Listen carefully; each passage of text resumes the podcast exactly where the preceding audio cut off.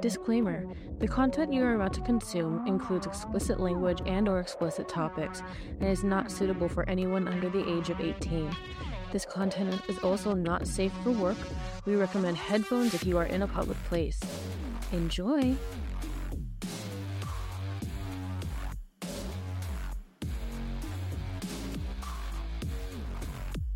What's up, fuckers? What's up, fuckers? So I have a funny story I need to tell you that I was telling you I would need to tell you before we continue on that I need to get out of my brain because I think you're gonna find this as funny as I am. So my partner and I went to a local restaurant for breakfast um like a couple days ago. And it's the one that I keep telling you I want to take you to. And it's a really cool, very eclectic restaurant, but it's small. So there's a one main dining room on one side, and then there's another room off to the side that's still open. Like you can see the other room, but to the side. And we got there just in time before it got busy, but we were seated in that side room with one other couple in there. And we go to sit down, and I look over because that couple, like, they're sitting directly next to us, right? Um, there's a purse on the ground, and in said purse is a teeny tiny little Boston Terrier in a square, sitting in this purple, just big chill, not moving, not making noise, just hanging out. And I'm staring down at this dog because it's so cute. And my husband looks at me and goes, And stop staring. And I'm like, Why? And he's like, You're being weird. Stop. And I was like, Okay. And then I looked over again. And he's like, What are you looking at? I'm like, Look. And he looks over and he goes, Oh, there's a dog in there. This man thought I was staring at this woman's purse. He's like, I didn't see the dog. I was like, so you thought I was being a fucking weirdo and just staring at her fucking purse? No. Oh my god. Her name was Rosie. She was so cute and sweet. She was really tiny for a Boston. She only 10 pounds. We're talking to the owners. And she was so cute. But yeah, literally, my husband, like, spent a full five minutes thinking I was just staring at this lady's bag on the floor. Like. And not her dog. Like, you should know me by now. I'm staring at her dog. Exactly. I- If even if I have a if you have a dog and you think I'm staring at you, I'm staring at your dog. Yeah. You have a pet in general. Yeah. And you think I'm staring at you, is that your pet? Like Literally, I could I couldn't give two shits about you, but your pet that they I would give my life. I cannot even tell you how many times I've been staring at some guy walking down the street's dog and he thinks I'm looking at him and I'm like, no, no, No. no, fuck. No. Like, no. You don't exist. Yeah, Okay. please. You are not here. Your dog though. I don't even like most men, so Your dog. the dog, yes. Men, not so much.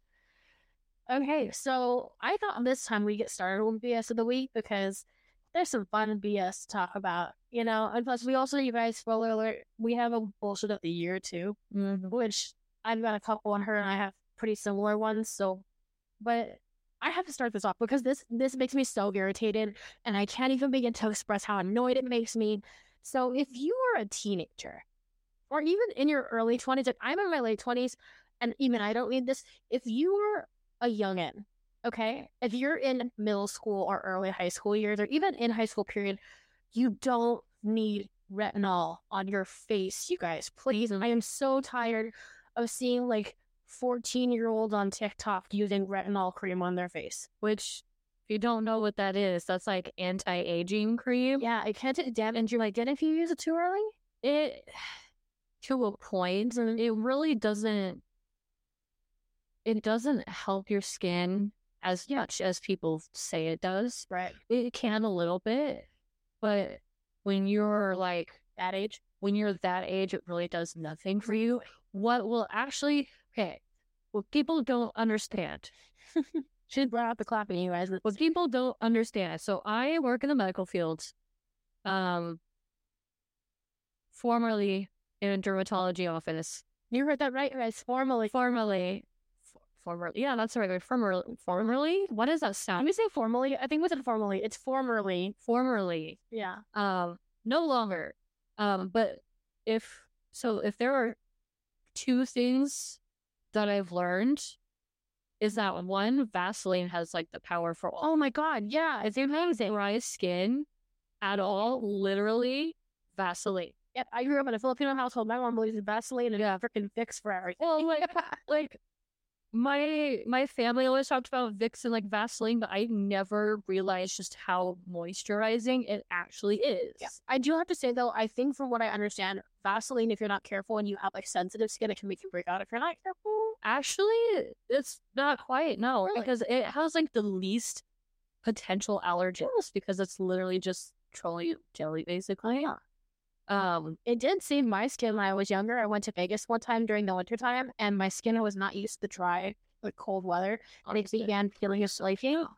And I remember putting getting desperate and just putting straight Vaseline on my face and waking up the next morning and my skin was magic. So yeah, Yeah.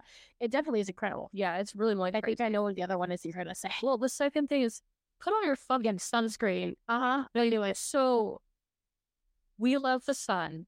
It does not love us. I understand there are people who want to tan, but those same people usually do not want to get wrinkles. If you want to help prevent wrinkles, keep your skin moisturized and put on your fucking sunscreen. And you guys At least a bare minimum 30 SPF. Yeah, because anything underneath, uh, under that, does nothing. And you guys, for the love of God, if you're like us and you have tattoos, don't skip sunscreen on your tattoos. You're paying so much money for them and sitting through so much time. It will age and damage them like nothing else will.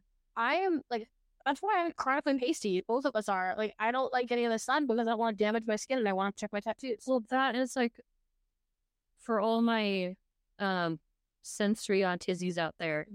Sometimes there are just there's like sunscreen where you just can't handle it. Like like Yeah. they have like aerosol like spray sunscreen that has a high enough SPF.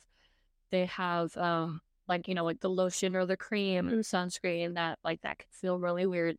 You can also use sun protective clothing. Yeah. So if you wear a hat, make sure you get one that has a brim so that way it covers your ears. Y'all don't want skin cancer, right? So protect your skin. Yeah. It is like they're not kidding when they say it's the largest organ of our body. You guys, the other big one too, you can buy um like lip balm with SPF in it. That's really important because people forget your lips are a big part. My dad Yeah. had skin cancer in his lips, and luckily they caught it early and got rid of it. Yep. But it's a it's and you guys don't want to know the process of getting rid of it. My dad my God. process. So he had to apply this cream that because they caught it early enough that it was still on the surface, and basically it resurfaced his lips. Yep. The entirety, but it's, it's not a lot- cute look. It peels your skin off. Instead of blistering it. Yeah, exactly. It blisters up. It peels off. You Yep. look like you are sick. And it only takes out those um the precancerous cells. Yes. Like if um like it doesn't in tar it only targets those. Yeah, but it makes your whole mouth up and peel, and it's really not a cute look. My dad was super self conscious, which he's not usually, but he was self conscious during that time. Um, and he said it was not a fun, comfortable thing. So yeah, you guys protect your skin. Well, and literally like the the most common uh, areas for skin cancer that we've seen, like especially for Mohs surgery, is the ears, the nose, the lips, and the scalp. Yeah, that makes sense because they're not protected very often. Yeah. So if you like the best anti aging you can use is sunscreen. Yeah. Literally, like even so, even if you're like worried about dry skin and you don't want to put on Vaseline, like even during wintertime, if you put on sunscreen over your moisturizer, it helps protect against that like really cold like wind, Yeah, really cold air that is really dry. that's one of the things I learned from TikTok actually because I follow a few like actual certified dermatologists. Um, your sunscreen shouldn't be like in your moisturizer; it should be separate. That's what they were saying, and I didn't realize that. And when I switched, I actually noticed a difference between like how my skin looked and felt. And that's one of my secrets is like I I have a really you know this I have a pretty extensive skincare routine, but the biggest difference has been sunscreen. Like it it Yeah. blocks all the dark spots. It takes care of all that problem, and Yep. it's really important. You guys, seriously, you only have one set of skin basically. You only have one face, especially like I'm really protective of my face skin. I wear sunscreen even if I'm gonna be inside, even if I'm not gonna do anything else. Like I I'd still wear it. So yeah, so that's It's really important. Yeah. So but yeah, after, after that tangent, please, if you're like 13 or 14, you do not need retinol on your skin. just put sunscreen on. Okay, you're kind of wasting your time and money, and it's Yeah, you're wasting your time and money. Whereas if you put sunscreen on, it'll help keep you from aging because of the sun, mm-hmm. because it'll help with like the sun damage and whatnot, and it'll moisturize your skin. Yep. And it's like long term coverage. Mm-hmm. yeah, it's really important. Uh, another one. I'm sorry, I teenagers are kind of on the roster today, you guys. I'm sorry, I don't hate, I don't hate teenagers, but y'all been ex- been testing my patience the last couple of days. So there's nothing that annoys me more when you have that group of teenagers from like 16 to 18 or even 19 too, that will insert themselves into like an adult conversation in an adult space and then cry, but I'm a kid when things don't work out their way. No, you're not immune from reality. So I have a friend on TikTok who posts a lot of content about being an atheist. Like he doesn't even attack religion. He just posts about being an atheist and like what it means. And it brings people in droves who are unfortunately religious zealots who come after him and they always see the same thing. But there was one in particular where it was this person who I found out later on was a teenager who was like, you know, you should turn to Jesus and everything. And people were like, no, he doesn't believe in God. Like, that's okay. And then he started that you're to burn in hell, blah, blah, blah. Like, it quickly shifted into that, like, condemning nature. And when people called him out, this person turned around and was like, I'm 16. Like, you're arguing with a 16 year old child. And it's like, okay, First of all, you may be a minor, but at some point, teenagers, I don't really consider them children. I consider them minors, but not children in the sense that you are old enough to understand that what you're doing isn't okay. Yeah, if you are old enough to post this on social media, you're old enough to be held accountable for what you said because yeah and this applies to everybody no matter your age yeah if you're in the us and you have freedom of speech you have freedom to say what you want but you're not free from accountability and responsibility. Freedom of speech protects you from your government and yeah. protect you from other people and from consequences, you guys. And so that's my thing is, especially here's my rule. If you're old enough to drive, you should know better. And that's the thing too, which leads into my third one, which is people lacking boundaries. My friend, that person who posts about their atheist content, has a very strong post on their bio and TikTok that says, MDNI, which if you guys don't know what that means, that's minors do not interact. Anybody below the age of 18, he doesn't want on his page. And he says that very clearly. And I don't know why, for some reason, people claiming to be minors jump all over his content when it clearly says that. If somebody outlines the boundary, but yeah, you know what? Boundaries are a big deal, you guys. And if somebody imposes one, it's really important to respect that. Um, and it's something even as simple as like my friend posing the MDNI thing. If you're a minor and you see that, please respect that. It is so important to respect people's boundaries. And even, and here's the thing, you guys one big thing you are not owed explanations for that. Mm-mm. If somebody tells you this is a boundary for me, please don't do that, don't cross it, you cannot demand a reason. They don't have to give you one. That's a boundary for them, and that's it. So, I like that was my BS of the week is watching people cross people's boundaries and try to escape accountability. And then yeah, people teenagers doing using retinols, like I just it's not necessary and it's a waste of money and time.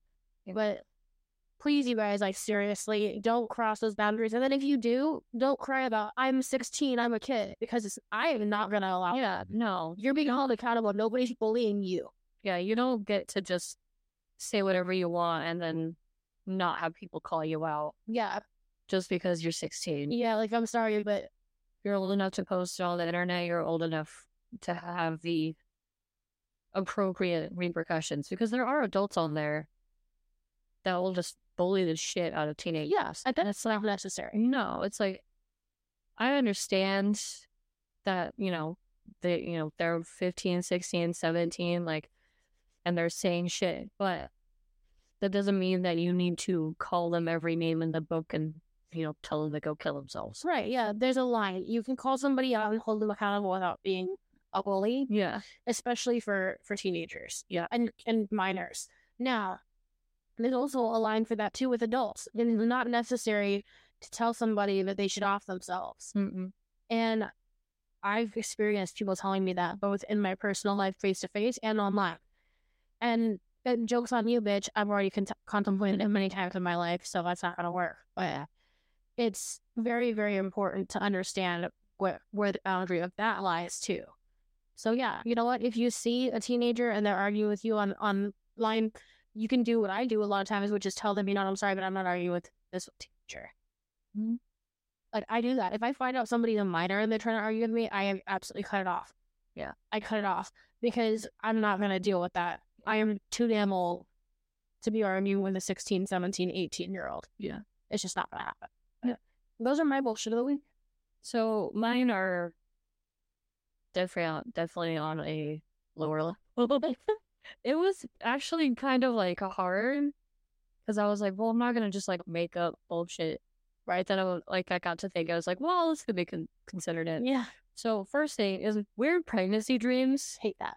Especially like right after I get off my period, which like I'm glad that it's right afterwards because otherwise I'd be paranoid. I never have it look. Mine always come right before my period starts. It's so fucking weird. So I I had a dream that my partner and I so we're we're not engaged or married, but I had a weird dream that I found out I was pregnant. Mhm. And I was like like taken aback and I was scared, but I was also like happy. Hmm. And I told my partner and like both of us were happy. And I was like, oh, like that's cool. And like his parents were kind of like a little off, but they were also happy because like they would make great grandparents. But then I told um one of my friends, like we both met, Mhm. like out with Spencer. Uh huh. Yeah. Um, in my dream, I told them that I was pregnant, and they got pissed off at me, Weird. telling me that like I wasn't ready, that they're not pregnant. I know it's so weird. it was so out of character for them, and I was like, I was taken aback. I was like, Huh? why are you so pissed off at me? And Imagine getting angry at somebody for being pregnant. in my dream, they got all pissed off, and they were just like going off on me. I'm like, what the fuck? Why are you so mad? And I was telling my partner um about it. Is it this? Is it this morning or yesterday morning? I don't know. It it was recently when I had the dream. I was telling my partner that um that my friend was getting mad at me, and then my partner's like, "Well, geez, fuck you too." I was just like, it was just so weird. Like we were so happy about it for some reason. Um, and like everybody else around us was happy about it. But then, of course, that one person was just like pissed off at us. And I was like, Super weird. And like this person isn't like my ex or anything. No, but especially because you and I both know this person, even though you definitely know them better than me, but that is not something I That is, it was so out of character for them. And I was like, what the hell, dude? that is super weird. And then I woke up and I was like, well, I'm glad I just had my period because I know for a fact I'm not pregnant. Right. Or else I'd be like, oh, it was, it was the, it was Christmas Eve night. mm, because I remember thinking I was like, it would sh- it would be shitty if mm-hmm. I woke up feeling paranoid that I was pregnant on Christmas Day. oh yeah. Everybody is closed and I don't have a pregnancy test. Literally. Like because even if it like was way too soon to tell or like I knew for a fact that I had a period previously, like I would still take a test. Oh yeah. I'm so paranoid, but yeah, it was it was a real weird fucking dream. Like it was I never I never get lucky. I always have those dreams right before my period shows up.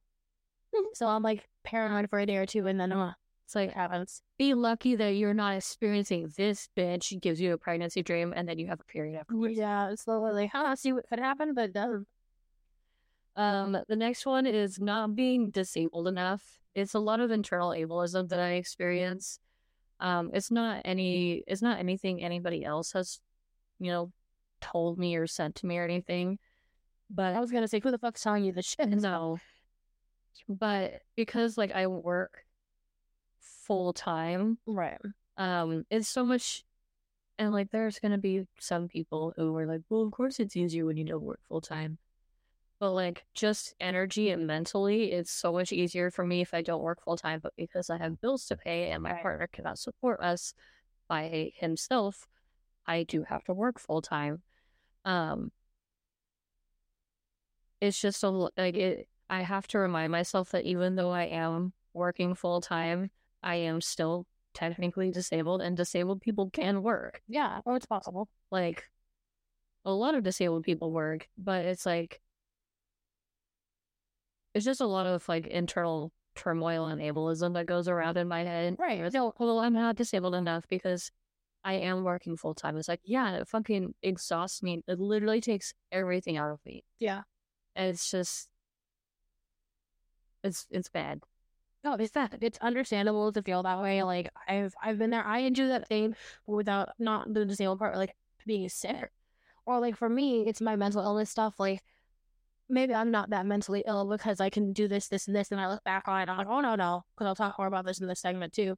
I am. Mm. I'm just gotten really good at powering through and masking it. Mm. So I can understand that feeling because it makes you think like, like I'm not enough, and it's like, oh no, no, You are, and then you are, and yeah, you know what? Just because you can function through and do it doesn't mean it's easy on you. Well, yeah, and the, that's the thing is that like what makes me disabled is that it because it takes up so much of my energy, it affects my like what, what we call in medical field ADLs, your mm-hmm. acts of daily living. Yeah, Like it drains me to the point to where it affects my actual daily living. To Yeah. the point to where like sometimes I'm so fucking exhausted I don't shower every day.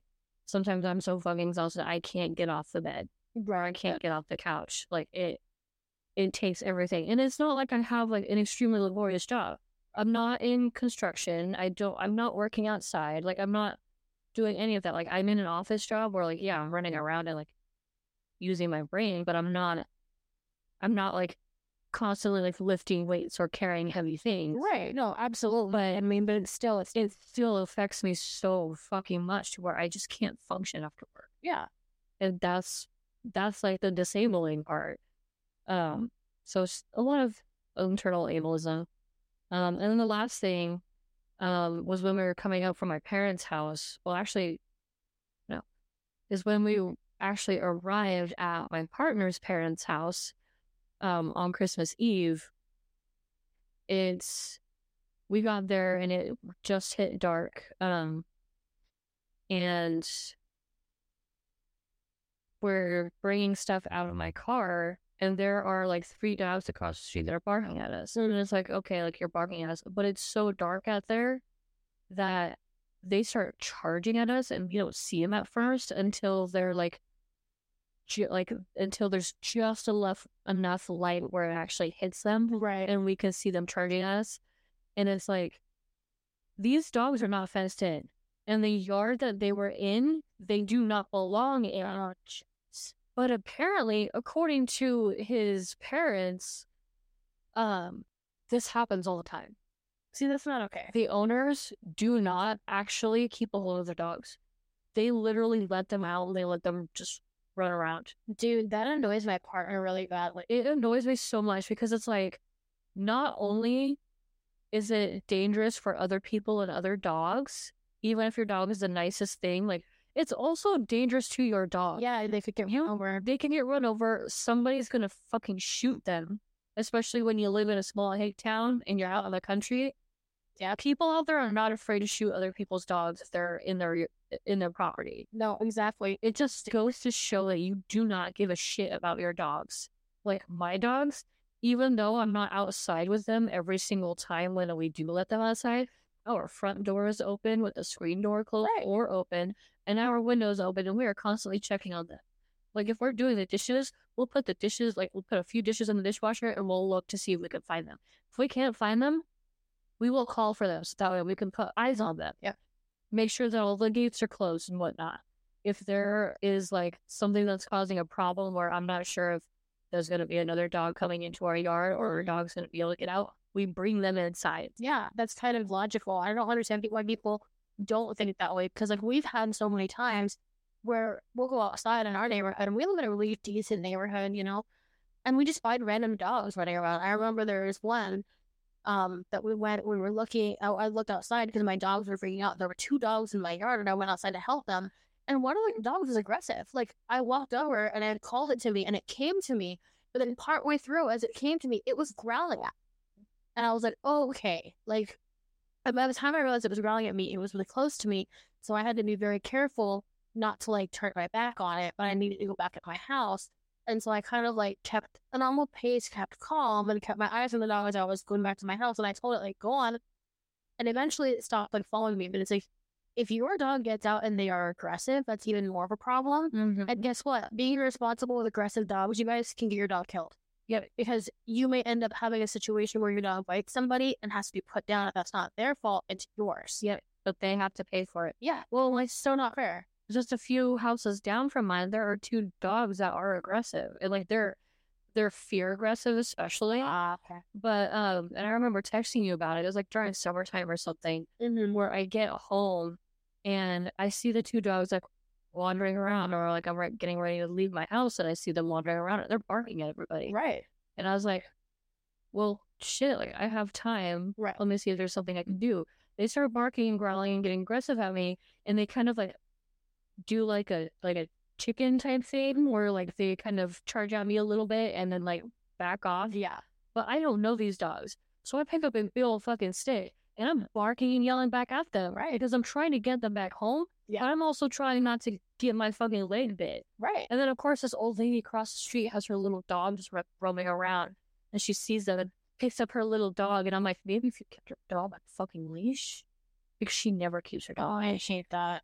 I'm like, just because you have a little terrier does not mean that your dog should not be on a leash. But like, I finally, you know, am able to get the dogs back into their house because the door was left open. Oh my god. And um, there's like, I close the door and I leave a note, like just saying like, hey, um, it's like an anonymous note, like, hey, like your dogs got out, the door was open, I left them back in, but I just like, I just wanted to let you know, Right. um, like I don't want them to get hurt, you know. Um, and then there are like two guys that are across the street, like that are laughing at me, like talking shit because I'm literally like there, like swinging my arms like with a big old fucking stick and like Right. barking and yelling back at the dogs because I want them to not see me as prey. Right. Like I'm not trying to like actually like scare them, but I want them to stay away from me so that way my leg doesn't get bit off because they are aggressive dogs and these are big dogs.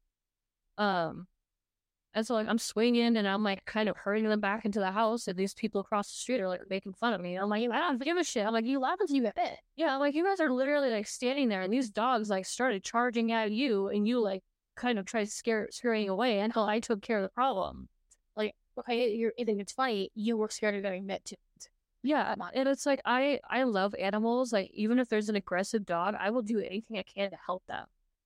But that also doesn't mean that I'm going to be naive and be like, "Oh, it's okay." Like Yeah. I know you're growling and gnashing your teeth at me and barking at me and charging at me, but I'm gonna crash down and pet you. No, Yeah.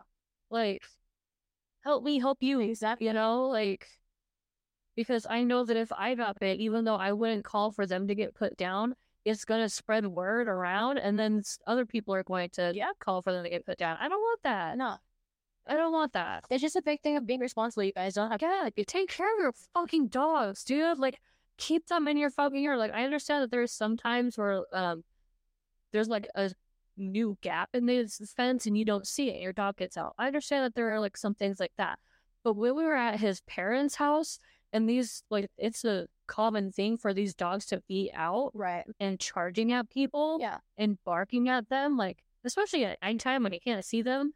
Like that was my thing was like it was dark Right. and I could not see them and they were charging at me. So I was like getting like in the car and yelling for my partner. That's a problem. If it was during daytime, like I would still be hesitant, but I probably wouldn't have scurried into my car. Yeah. I wouldn't have been able to see them. Yeah. But yeah, it's just fucking Do better, you guys. do better. Like take care of your fucking dogs. I have two dogs on my own. It's not hard. It's not hard. Like But that was our bullshit of the week, you guys. Now, our other, my other favorite segment is our dumbest comment of the week. And boy, do I have hope for you. I intentionally left details off of this because I haven't told you about these yet. So here's the thing, okay? I don't know if you saw it. You probably didn't, but there was my friend reposted a video about this and made a reply to it. And there's this girl, and she's on an airplane, and she takes a video of the fact that she's sitting on an aisle seat on one side of the plane, and on the opposite side of the aisle is a man who has spread himself so wide that his foot is in her space across the aisle. His leg and foot are across the aisle of the plane, and his foot is creeping into her space across the aisle from him. So he is the definition of over man spreading, right? And this dude, my friend makes a thing about how like if we're gonna allow men to do this, then maybe we should treat him like men doing this the way that they do with fat people by making them buy two seats. Because if you need that much extra room, then you should buy two seats, right? And I made the comment. I was like, look, if you are that cramped up and on an airplane that you need that much room, you know what seats allow you extra room? Exit rows and first class seats. Mm-hmm. But this guy jumped in there and was trying to like defend this man, which oh shocking, right? But he's trying to defend it like, oh, you're judging off of this, blah blah blah. You could just be stretching.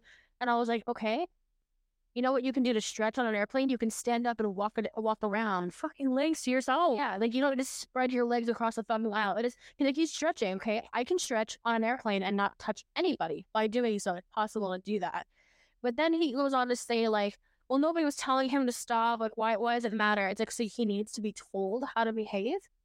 In order to behave considerate of other people, he should be told to stop doing that. I was like, you do realize, right, that there are people who are, are walking up and down aisles and may not see his leg, or the stewardesses can be coming up and down and not see it either, and that can cause a huge problem. He could also get hit by a cart from there rolling up and down the aisles and get hurt and end up sitting on the airline. There's a reason why there's rules about not sticking shit in the freaking aisleways because it can be a huge problem.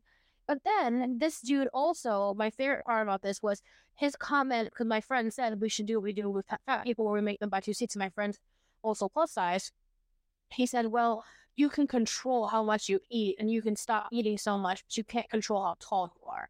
And it's like, way to be fat phobic and, t- and basically say the only reason why somebody's fat is because they overeat, which you are an idiot for. So he was basically trying to validate the idea of like, oh, yeah, we should make fat people pay more for things because they can control it. Like some of us can't. But like also like what the fuck is also to your limbs to yourself. Yeah, it's it's one of those things where like as a disabled person, I can ask for accommodations, but that does not make other people obligated to follow them. Right. Like, is it great when people do? Yeah. But if people don't, or if it's just like, if it gets to the point to where me asking other people um, for this accommodation is just like more more of a nuisance than anything, then I will enforce accommodations for myself without bothering other people. Like with um like audio sensory overload. When things are just too fucking loud or there's just too much, I will put my earplugs in. Yeah. I can still hear other people. I'm not gonna ask them to just like shut the fuck up yeah. and stop talking, especially when it's at work. It's like that's kind of your job. But I will put my own accommodations in. Mm-hmm. And it it sounds bad, but like in that situation, like you want to go after fat people, but then be like, you can't control how tall you are. It's like these tall people can request a form of accommodation, and if not, they can enforce an accommodation for themselves. Yeah. Like I understand being on an airplane, like it's uncomfortable. I, it's uncomfortable. Like I hate it. I hate it so much. But you can always figure out a way well, and like there were so many people in the comments who were arguing with this guy who were like, no, because a lot of them were saying, I'm this tall and I don't do that. Like one of the women commented and she's like, My partner is six six and he doesn't do that. exactly because he's being considerate. Yeah, keep your fucking body to yourself, bro. It's not that hard. I'm like, I don't understand people trying to validate other people being like inconsiderate of others while simultaneously being an asshole about other people. Mm-hmm. It's like I'm sorry, but no, we're not doing that. And it just annoys the absolute shit out of me. Now, the second one that you can read here is going to make you mad because it made me really mad. So, one of my friends is a non binary person who posts a lot of pro LGBTQIA plus content. They're very educational, they're really great about that. But they were talking about SA. Mm-hmm. Those of y'all know SA is sexual assault. And they mentioned that a lot of people tell them, oh, it's about clothing, and it's not because they used to be a competitive bodybuilder, so they'd walk around and like when they when they were you know female and identifying as such, um, and they still had all their female anatomy that they were born with, um, they had you know female body, bodybuilding competitions. You're wearing very little clothing, is to show off all the muscle. It's very skimpy, and they said, you know, I wasn't sexually assaulted then. You know, when I was sexually assaulted, I, they said I get I get more assaulted and sexually assaulted now as a non-binary person who dresses more on the masculine side than before. Excuse me, than before. Mm-hmm. And this person jumped into their comments and was like, "Well, I don't think you should be dressing like that and trying to talk about sexual assault." So basically, they were saying like the videos of my friend in a bikini shouldn't have been in there while they were talking about sexual assault because it like doesn't help. Like they were basically trying to victim blame, saying, "Well, if you're dressed like that, then of course, you know." And I kind of went after them because I said, like, you trying to tell somebody that, that wearing certain clothing should make them like be quiet about their sexual assault is straight up victim blaming. So because your face looks really punchable, that means that I can just punch you in the face and that it's okay. That is, yeah, because you, you shouldn't have been out in public. Well, and my you should have covered your face. You should have had a helmet on. My favorite thing though is I went on. I was like, you should not be shaming victims for choosing to wear whatever they want. And this person was like, I didn't know. Nobody told me they were a victim. And I was like, and nobody said the fucking video anyway. I was like, and I told Nobody nobody, should. nobody needs to. Yeah, they're not just have that. to. You're not owed that story. No, it's telling anybody what they can or can't wear. But the fact that you're like, nobody told me they were a victim. Oh, so you're telling me that if you knew their trauma, you'd treat them differently? Why? Yeah. Like, I don't know why that got me going so hard.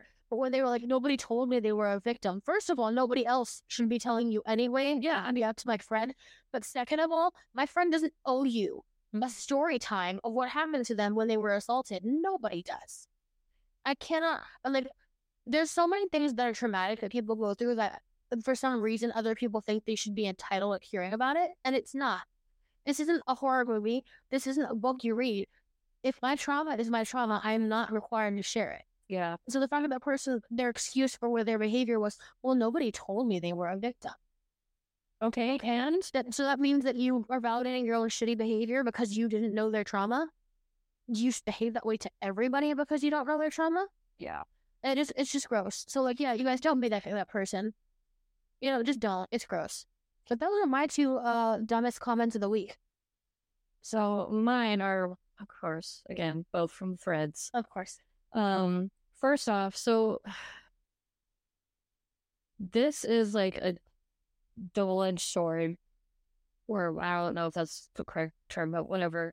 So there's this account that keeps popping up on my page where they're quoting someone who responds to them using the R word. Mm. So the person that's responding to this other person, this main account, just, you know, says the R slur, which I fucking hate that I in general.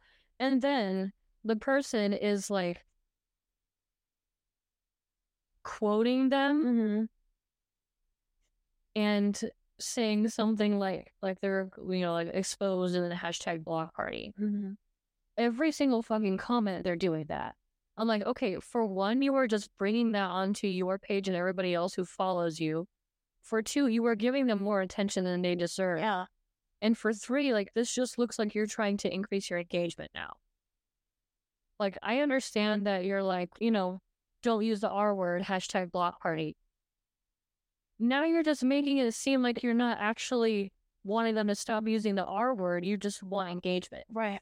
And so, like, it's if it weren't for this account quoting these people, it wouldn't be on my fucking page. Yeah. I fucking hate the R word. Like, I'm not going to equate it to the N word because I'm I'm not a person of color. I don't get to determine that. But the R word is a slur, just like the F word. Like towards gay people, like it it's a slur. And you guys, to, to preface this, we we actually don't really use the F word ever. And we technically, because we're part of the community, it's a little more acceptable for us to do it. We still don't do it. No, like I, I don't like it. I don't like slurs. Like, I don't think people should use them. I'm not gonna. I'm Not gonna police what everybody else says. Yeah, like I'm not gonna police people. I'm not going to just like walk up to a black person and be like, "You shouldn't use the N word." Like, That's their choice. really, like that. That's just fucking stupid. But I'm also like, I also don't use the R word. Mm. I fucking hate it. Like I used to a long time ago. Right. Um, I still hate it when I say it. It gives me a gross Feeling. feeling. Yeah. But like I especially don't use it now. I don't like being around people who use it. Like he he realized what he said. Mhm. But my partner's dad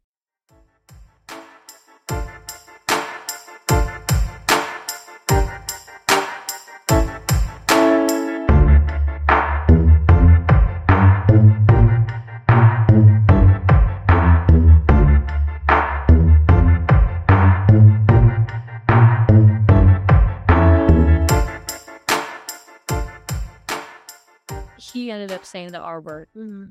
when he meant to say something else. And everybody just kind of got quiet after because I mean he doesn't usually say it. He's not one of those people who like says things like that. Right. Um, but like he said it, and it just kind of made me jolt back a little bit because I'm like, why? That was unnecessarily why? I straight up told people I'd find another word. Yeah, Like, and I've told people that too, but it was just, it was kind of like, it just caught me off guard and it caught everybody else off guard too. Because again, like, they're not people to say that. Mm-hmm. Um, but I hate it when people say, like, people at my now calling it former job Mm-hmm. say it all like the fucking time. I'm like, use a different fucking word. Find it. Well, and the thing is, what they're using it for, there are words for that. Yeah. Because it's almost always like stupid or, you know, ridiculous. Yeah, like there's so much. And just use that then. Why are you using that? It's not. It's not a synonym for it. No. It's the same way as somebody calling something gay. And they're Yeah. like, please, for the love of all that's good and holy, stop. Stop it, because they're not the same. Like, like those posts where it's like, hey, men, is it gay to take care of your child? Because someone's like, oh my God, like this guy, like my friend was talking about how he changed his kid's diaper. And I'm like, I just thought it was so gay. It's like, It's those are the same. is it gay to take care of your baby? They're those are the same people who think it's gay for men to wash their own butthole. Yeah. Like uh, when I like that, all their fake guys. When I found out that there are men out there who actually believe that if they wash their own butthole, it's not gay, I was like, this explains so much. It explains so much. They're like, it circles around, but it's like, does this make you gay? And it's like, No, well, are you are you a man that's attracted to a man or something like that? Like, then no. Like that's simple. Like, no. it's it's that simple. Are you sexually attracted to the same gender that you are? Yeah, No, then no, then no, you're you're not. Like, Also, fine. I have to say as a joke, you know those like when you're younger and you don't know what your sexuality is. There's the how to tell if you're gay. Are you gay? Am I gay? Those quizzes were a quintessential part of my childhood because it's like, is it normal for me to be attracted to other women? Hmm. It's normal for me to daydream about being with other women. Yeah, literally. Like the, the thing is that what Do you right? think other women are attractive? Like, do you find them attractive? Are you attracted to them? Like, Well, and I went through that. you have a quote unquote girl crush on somebody? I went through that phase where it was very much a like I didn't realize that I wanted to be with them, so I was jealous. And then it turned out it's like, oh, that's not jealousy. That's me being attracted. Like, okay. I was lucky in the regard that like when I learned about sexuality, like sexual orientation, I knew that I was bisexual. Um and I I learned that when I was like 13. And um but before that I was just like like I had crushes on people. I just never really talked about my crushes to anybody. Right. Just like I I had friends, but I didn't have friends Mhm. you know um and then when i you know learned about boyfriend and girlfriend like i automatically knew that i liked women too Yeah. like it, it was just normal for me and then i remember coming out to my mom after i had made out with like two other girls already and told her that i was bisexual she and it, it came from a completely innocent, ignorant perspective. Like she has since apologized, which like I wasn't expecting an Right. apology. I wasn't really looking for it. Like I kind of ignored her when she said it anyways. But she's like, "Oh well, you know, you don't want to date a girl, like you don't want to do that." And like at that time, like I just remember thinking, I was like, "Well, I already made out with two of them, and I liked it a lot." like, but And really, mom, is that why I'm like fucking around with girls? I know. And like she was never like she was never actually against me Mhm. being attracted to it. Yeah. It was just like it was one of those things where she thought she thought of it in a way of like it would just bring more drama into my life, I Right. think. Um I don't remember exactly what she said. So, you know, like give my give my mother some mercy. Yeah. Okay. Uh, she's literally the kinkiest polyamorous person in my entire family.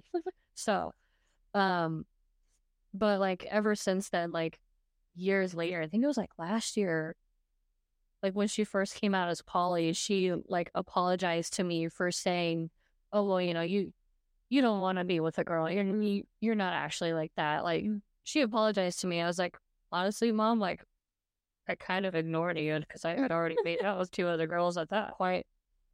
you already knew who you were. I already knew who I was. I'm like, because my parents, like, they never talked about it in either way. Mhm. Like, they weren't, like, they weren't ever like, you know, like, if you like a girl, like, it's perfectly fine. Like, they never brought it up. It was kind of like, if the situation came up to it, it was like your vibe is your vibe. Yeah. Um, so I never, I never had to, I never felt like I had to hide who I was in that regard, Mm-hmm. and I'm very lucky for that. I did like Um, so I never questioned it. Like I've questioned my gender.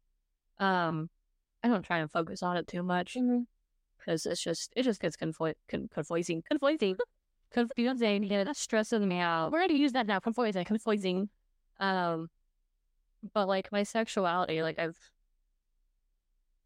I've just, I, I like who I like, Mhm. and I'm actually attracted to because like there are people who are like, oh well, you know, if like somebody of this gender came along and like I'm open to being attracted to them, and I'm like, but you don't find people who identify them attractive. Yeah. Like, no. Exactly. And I'm just like, that's not that's not the same thing. I know that I'm attracted to women. I know that I find women attractive. I know that I find men attractive. I know I'm attracted to them. I know I'm attracted to non-binary per- people. Mhm. I know that I'm attracted to trans people, which like trans women are women, trans men are men. Yeah. Um. So it's like, I I just know that. Yeah. Like, I just know that, and like I haven't my non-binary friends that both you and I know, like Mhm. I have been attracted to them Mm-hmm. like I've never moved to date them because like my partner and I were already dating. Right. Like I never imagined dating them.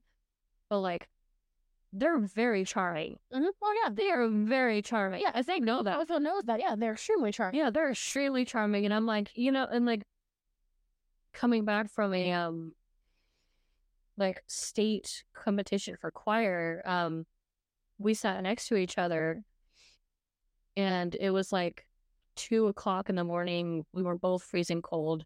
They were dating my best friend at the time, and I was dating my current partner.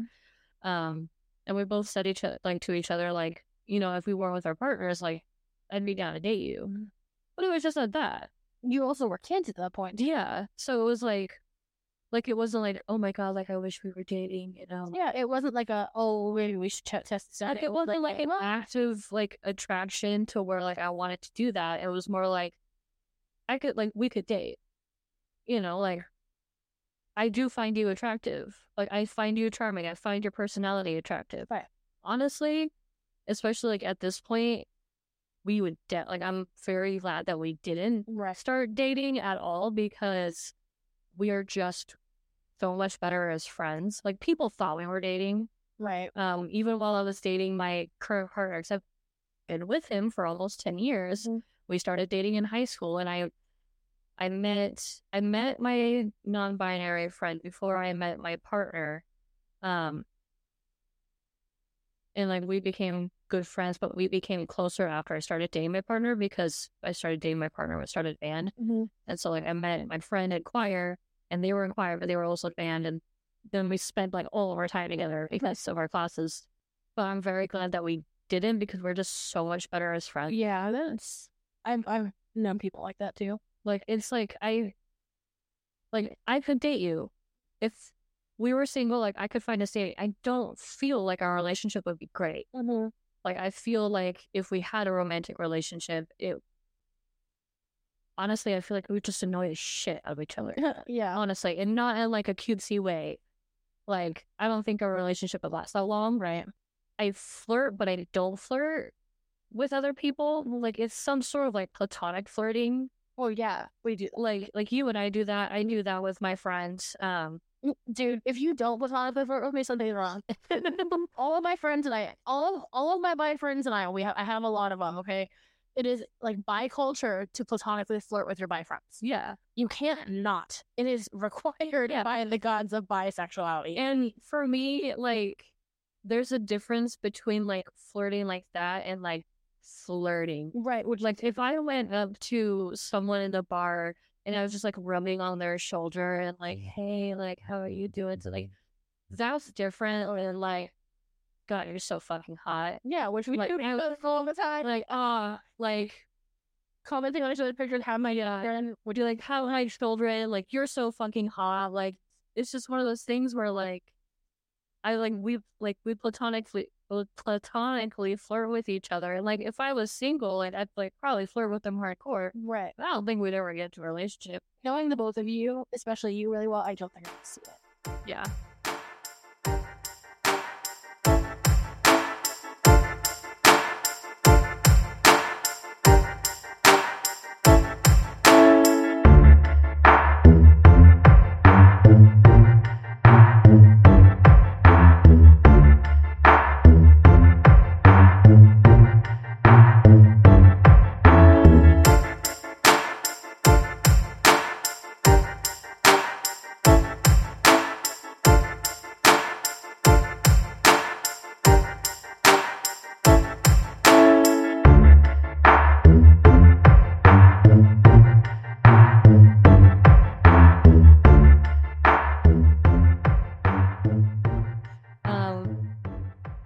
This actually kind of Goes into that. goes into the next one. So, as a bisexual, omnisexual, poly, like I don't, I don't know, like I am sexually attracted to other people. No wonder, like no matter their gender, but for me, knowing their gender is important. Like, I don't know how to explain it. Like, it's it's not going to determine whether I date them or not, but like if my partner came out as non-binary or was a trans woman, like my feelings wouldn't change, Mhm. but like maybe my like a certain demeanor would change to kind of adapt towards their changed gender identity. Whereas like pansexual people kind of like I don't know how to explain it, and this isn't really exactly the way to say it. Like they don't they see gender but they don't see gender. The way that I've heard it explained is bisexual people are attracted to somebody because of their gender. Pansexual people are attracted to people regardless. Okay. Yeah, their of their gender, which makes a lot of sense. My favorite thing about pansexuals, though, is I love the running joke of being attracted to kittens. Yeah, I love the running the running joke of being attracted to kitchen wear, and I'm toying the line between bisexual and pansexual, and I'm just I'm not gonna go and deep dive into it because I don't know anymore, and I Yeah. it's a lot of work, um, and I'm tired and lazy and old. So Yeah. like either way, my sexuality is still bisexuality, even though I'm married to a man. Um, but like, you know, it's it's a difficult one to kind of navigate when you've been with a partner for so long. Yeah. Point it almost feels like, eh, you know, Yeah. and like the same circle forever. So it's like, Yeah. but like, yeah, that's the kind of the way I heard it described is bisexual is attracting somebody beco- like in conjunction with their gender, and pansexual is attracting somebody regardless of their gender. Okay. So yeah. kind of just That's like yeah. Uh, but this second one is like I don't trust men who are friends with women or women who are friends with men. That gets me especially because I have a really good guy friend. And it's just like I'm bisexual, so I can't be friends with anybody. Literally, like, You know, Brad, using this point, then I can't have any friends because like, oh well, I could sleep with any of them because I would find any of them attractive. that's the same idea as like, oh, bisexual women and bise- bisexual men are more likely to cheat, which no, we're not. No, we're not. Obviously, I am like we've been with our partner long term. Mine's 12 years, yours is 10. Yeah, Like, it's like it was like I have like cheating has nothing to do with your sexual orientation. Like, I am still people who cheat. and like they're not like like I'm not best friends with them because like we've grown out of that. Like we've grown out because I met them in high school, but there are a couple of exes that I'm still like friends with, and they're both guys, and my partner doesn't care. Yeah. I have, I have a guy best friend. I have an ex of mine that's a good friend of mine too. That's a guy. Yeah, and it's like we we trust each other. Like he, he um he had an, a long distance ex that like just came out of the woodwork and told me about it, and I was like, well, I don't care if you're friends with her. Like, if I had a problem with it, then that's something that I need to think about, especially if you haven't given me a reason to not trust you. And then it's like, if I don't trust you in that regard, why am I with you? Um, and obviously, like there are some situations that kind of like get muddled in a gray area where you have to deep dive through it. But like in regards to our relationship, it's like we have never given each other a reason to doubt Mm-hmm. like our like us like our fidelity, you know? Um so it's like I don't care like if she starts making you uncomfortable and you, like she keeps pushing or like stepping past boundaries despite you saying something like because my partner is like too nice to just kind of cut it off. I was like if you feel like you want me to step in, like I will. But yeah, so like like that type of thing like pisses me off because like the thing is is there are some people who do cheat. Yeah. Who like can't be friends with other people because they have history of infidelity. Mm-hmm. And I know somebody who's very close to me who is like that. Mm-hmm. But that is not his partner's job. No. That is something that he has to take care of. Yeah. Like that is a him problem. Mm-hmm. So like Yeah. So, so, so some I, it's me, I'm the problem. yeah. That's that person. It's, they are the problem. Yeah. So it's like I why why be with somebody if you don't trust that they can be faithful to you? Right. And that's a good question because honestly, I've seen it so many times. Yeah, and I feel like it goes without saying, but that's because I know myself really well in this regard. But like being poly is completely different in that regard because you can still cheat while you're in a poly relationship. Oh, a thousand percent. Uh, because some people like might be like, well, what about polyamorous people? It's like you can still you can be in a polyamorous relationship with multiple people and still cheat. So that Mhm. that still requires a sense of faithfulness. Right. So it still applies to that. Um, but yeah, it's like why, why, why, why? Like. In high school, especially freshman and sophomore year, I was friends with a lot more guys than girls because it was just easier.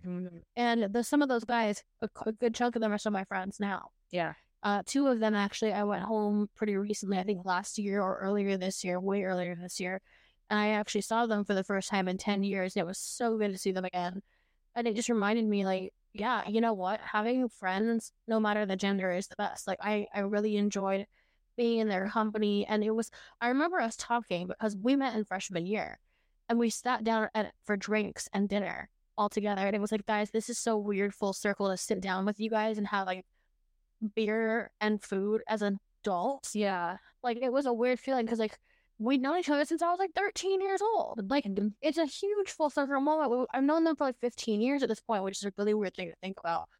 And I can't imagine not having like some of my guy friends. One of my best guy friends, Adam, and you can leave his name in here, um, because I I won't be telling him about the podcast how yet. He's really a very busy guy, but he is he is one of my best guy friends. Pretty much my best guy friend there is. I met him my first semester of college.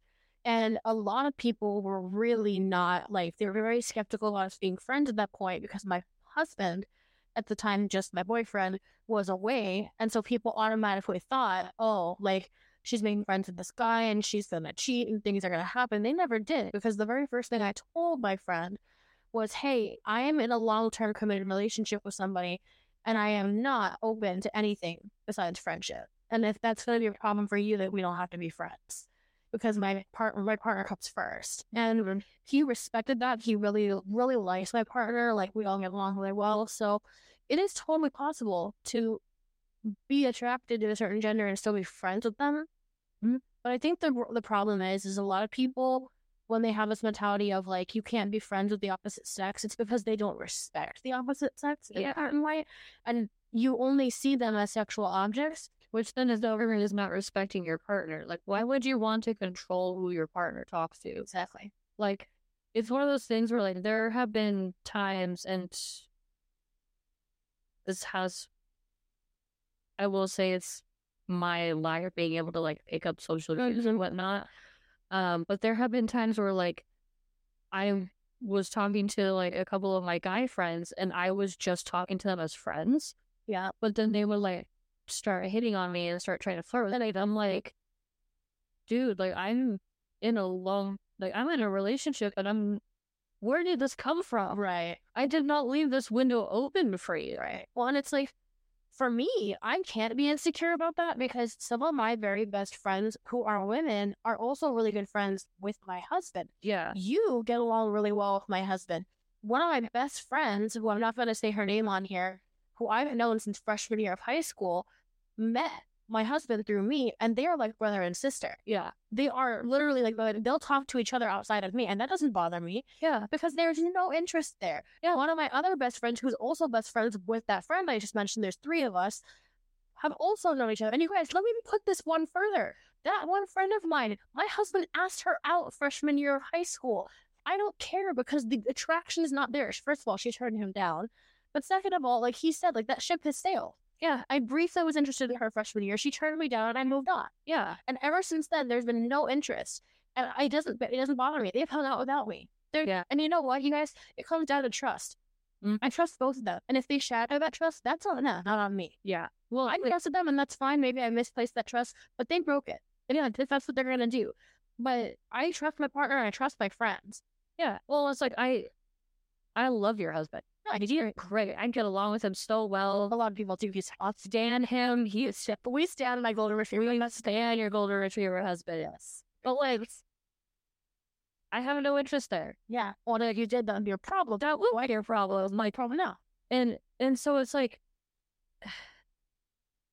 one of my exes that I am friends with, like there was a time where I had to distance myself from him because we hung out after not seeing each other for a few years. We hung out as friends with one of our other mutual friends. I had been with my partner for like three years at this point. Yeah. Um, my partner didn't care that I was hanging out with him. Like I, I told my partner, I was like, hey, like I'm gonna go hang out with so and so. Like, Mhm. let me know if you'd rather me not do that. Like, Right. not because I'm asking for it but you because yeah, like it's out of respect. Like if it makes you uncomfortable, then like I won't go. We can have a conversation about it. Right. But like, it, it's my relationship, my romantic relationship with my partner is more important than my friendship with them. Um, and so like, my friends and I we went out, and then, um, it's which like I said, my ex, like I had already been there, done that. Mhm. Um, he texted me afterwards and was like doing this weird like hinting game about how he still has like a crush on somebody. Turns out it was about me. And I was like, dude, you are three years too late. We have already tried this and you're the one that left me. Yeah. Like I'm happy with my partner. I don't like I want to be friends with you because we we were like that, dude. We were such good friends. Like we got along so well. We had so many jokes, made each other laugh so much, which is why like while we were together, like we worked so well, but then ended up leaving. We were in high school. It was fine. Um and so like after that I was like, you don't have a crush on me. You are just newly single in your feelings. Mhm. There's a history. There's a history. We hung out after not seeing each other for a few years. I think you think you have a crush on me, but you don't. Yeah. Like you, you don't. And so, it's the hypersensitive wanting to be wanted. yeah, that's so like we like I distanced myself from him. We didn't talk for a little bit, and then he was with his girlfriend at the time. Um, I met his girlfriend at the time, and we were great because I was like, I, cause he was one of those people where like he would let his partner control him without any like anything, like, oh, you like they his girlfriends would be like, you have a friend that's a girl, that's not okay. You need to block her. And I straight up told him, told him that I was like, I'm not doing that anymore. Yeah. You're either going to be my friend or you're not. Well, and you guys, I'm going to be super honest here. I am a girl's girl to the end. I'm here for women's rights and women's wrongs. But you cannot project your own insecurity and distrust of somebody onto somebody else. If you have a problem with me, have a conversation with me. Right. Then I can tell you, hey, I'm in a long term relationship. I have absolutely no attraction to Right. this person. We were best friends before you even came into the picture. Right. Yeah. Like we had already tried dating and that ended after like two months Mm-hmm. years ago. Yeah. Like if I was interested in him, I'd be flirting with him. I am not Uh-huh. flirting with him. Yeah. Like we're literally talking about llamas with hats. I love that. Like seriously, like in Cthulhu and whatnot. Like not attracted to him. Like I've straight up told a girl, I was like, dude, already been down that road. Don't want to go back. I am with my partner for like years now. I If I wanted to have him, I would. I ran into that too, but it wasn't with somebody who was my partner. It was with my guy friend. We didn't get into relationships with these girls who immediately saw me as a threat. Like, I don't know why. I've never been interested in him. I've never given that. I was already with my now husband, then boyfriend slash fiance. There was no chance of that happening. And I think the reason why was because he had made it clear to them that, like, they didn't get to put themselves on a pedestal above me at that point because his his whole model until he met his current fiance, which this is a really healthy idea to have, he was like, you know, she's gonna be in my wedding, whoever it's to, you will not, and you're gonna behave this way. And he made it clear to these girls, like, this person is like my sister. She's a huge part of my life. You do not get to dictate whether or not she's there, and if you don't like it, that's your problem, and we don't have to. His current fiance is really sweet. He's very happy with her, and he does prioritize her above me, which he should. Yeah. I encourage that. That's your future wife. Absolutely, that should be her, your first priority. But he also did tell her the same thing, which is like, this is somebody who's a big deal. She's like my sister, and you don't get to decide if she's going to be in my life. So if you're going to try, we don't have to do this. Mm-hmm. And I told him at one point, I said, you know, I don't want to jeopardize your relationships. And he's like, you're not. They're jeopardizing it themselves by not respecting my boundary, which is that you are like my sister, and they don't get to dictate whether or not you are. Yeah. And it's a really healthy idea to have, honestly, Mm-hmm. because at the end of the day, unless this person is your future, which obviously his fiance now is, letting somebody like who who may be temporary come above somebody who you consider a permanent fixture in your life is super toxic. Mm-hmm. It's just super toxic. I have walked away from long term friendships over my husband because he's more important. Yeah. I had a long term friend who I was best friends with since sixth grade, inseparable style. Like, he, whoops, like, knew everything about me. We spent all the time together. She jeopardized our friendship by flirting with my husband. Ooh. When, before he was my husband. Ooh. And when that happened, my view of her changed immediately. Yeah. Because this is somebody who was very important to me. She knew this. Like, mm-hmm. you know that. And you are now jeopardizing us by throwing your hat in the ring to somebody who is extremely important to me. And she didn't do this in the beginning. She did this after we graduated high school. So at that point, my husband and I, who were at the time just my boyfriend, had been together for like two years. Like there was no question we were gonna stay together. That was my future. Mm-hmm. So like doing that when you know like this isn't the very beginning, the first couple months of dating.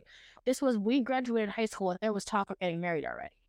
Like to do that is so disrespectful. So yeah, I'll walk away from a long term friendship with my partner, but then because it's the way it should be.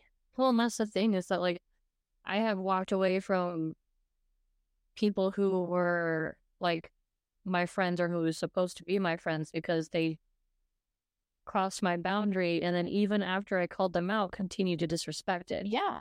Because there was um there was one time where like this guy like started flirting with me and I already started dating my partner Right. and I was like, "Oh, like I'm." I I straight up told him like, "Do you not see the guy in my profile picture? Literally like highlight My relationship status was because he had a Facebook account Right. point.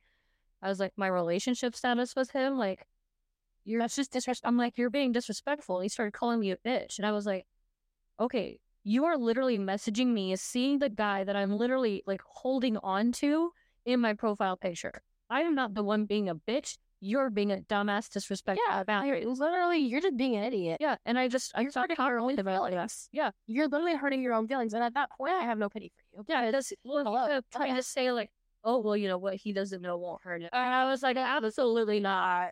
I was like, funny because if you tried something, he most definitely would know because I would tell him. Yeah. I know guess get what? it from him. Guess what? It may not hurt him. It's sure gonna hurt you. Yeah, Oh, I'm not. I am not doing that, and I, I've had people try to like make me the other woman. no. Oh, and Oh, I like, know, well, like what she won't know or her. I'm like, I'll hurt you. Like, I, I was like, I will literally tell her right now. yeah, I'll go tell her for you. Like, it's gonna hurt her because I'm gonna tell her yeah. at my own risk of sounding like a dick. Like, Yeah, I'm gonna tell her because she doesn't deserve that. like if like I don't perceive myself as a threat, mm. but if you start making me a threat, Then I'll be one. then I'll be one. And I it's not gonna be against your partner, it's gonna be against you. Yeah, and you know, Because I'm not gonna tolerate that shit. no shame. I won't be that threat against you because mm. You're. I if there's one thing I will not be, it's another woman. If there's one thing I will not do, it's ruin a relationship that way. Yeah. But if you come to me and ruin your own relationship to that, I'm gonna be the reason why it ends because I'm gonna tell them. Yeah. There, I like I said, I'm a girl's girl, y'all. I'm gonna save a girl from trying to be, be with you long term if you're that's what you're gonna be. Well, that's the thing is like, because like there's a difference because if we're just having like a straight up conversation, like again, like for example, like Llamas with hats, Yeah. And we're like talking about it, like that's just a conversation. Mm-hmm. then I'm not a threat. No. But if you start flirting with me, That's a especially while either you have a partner and or I have a partner, that's I'm not going to keep letting that happen. nope. The fact that you think that that's okay just already crosses my boundary. Yeah. Especially 'cause I didn't leave a fucking window for that. Literally, like we don't leave those windows open. Yeah. Well, so it shouldn't be considered a thing to be like, oh, this is a window. It's not. Hmm Like I'll text my ex like sometimes and like he is still technically my ex, but it's been like I've like twelve years since Yeah. I dated or something. Like he's my friend. Like I'll text him be like, Hey, like did you get the kids for the holidays and whatnot? Because yeah, like he and his now ex wife, you know, they're not together anymore. Mm-hmm. Um and he's like, Oh yeah, like I I get them for the week until this day. I'm like, Oh, like that's cool. I'm glad that you were able to see them because for a while he wasn't sure if he was going to be able to see them because she was trying to like pull some stupid ass strings and be manipulative. hate that. Um, but then like we talked about Cthulhu and like in November we talked about um V for Vendetta because like that for some reason that's our thing. Right. Where it's like, you know, the fifth of November and whatnot. Um so like I text him, I'm like, Are you watching it? Did you watch it? You better watch it if you haven't. He was like, Yes, I'm watching it right now. Like, good. You guys, do you guys know what that is? It's called friendship. Uh-huh. It's literally Believe it or not, letting your friends. Like if if my partner had a friend that was a girl, like literally, or like if he was closer with you, Right. Like he, he just doesn't have any friends that he's close to in general. right. Um, but like if he was closer with you or really any other girl, like I'm not gonna feel threatened until there's something that's threatening But if they really have, and if, if there's a reason for it, yeah. And then if he cheats, like if he cheated on me, then it's like okay, got it. yeah, like to Goodbye. Mm-hmm. Like it's like well shit, like that's the end of an era, but that's not on me. No, yeah, it's not because at the end of the day, you did everything right. Yeah. But like, it's just that's not on you. And it never would be. But also, you know, just to be clear, and I'm gonna make this super crystal clear. When we talk about these things, Shay and I are never ever a threat to each other's relationships ever. No. There's nothing, nothing that would cause that for either one of us in our relationships. Like, Mm. I have literally less than zero interest in your partner, and you have less than zero interest in mine romantically. Both of us feel that way. Both of our partners are great guys. We we like each other's partners and people, but that's never going to be a problem. Mm-mm. And if it ever would be, I'd be shocked. Like that'd be a weird, like out of body experience, to be honest. Or happen, I would I would not know what to do. Well, it's just it's one of those things where it's like you fit with your partner so well, and I fit with mine. yes, I agree. Like, and I, I have been in relationships where like I imagined being with somebody else, Mm-hmm. and it it was you know when I was a teenager, and we were like together for like a month or two months or Right, and then it's kind of like your mind wanders. yeah, and then like you know, like, especially when it's like you know, like they just like stop showing interest in yours, Right, and then it won't shift in the dynamic. but like I have never had the want or the urge to be in a relationship with somebody else outside of my yeah, partner. yeah. Like it, it, I, I just don't have that urge. Like I can find people to be hot as fuck. Like yeah. your husband has a dump truck of an ass. He does. He and he's a good looking dude. He is. Yeah, like, that's who my He is an attractive man. He's conventionally attractive, and this is what I run into, you guys.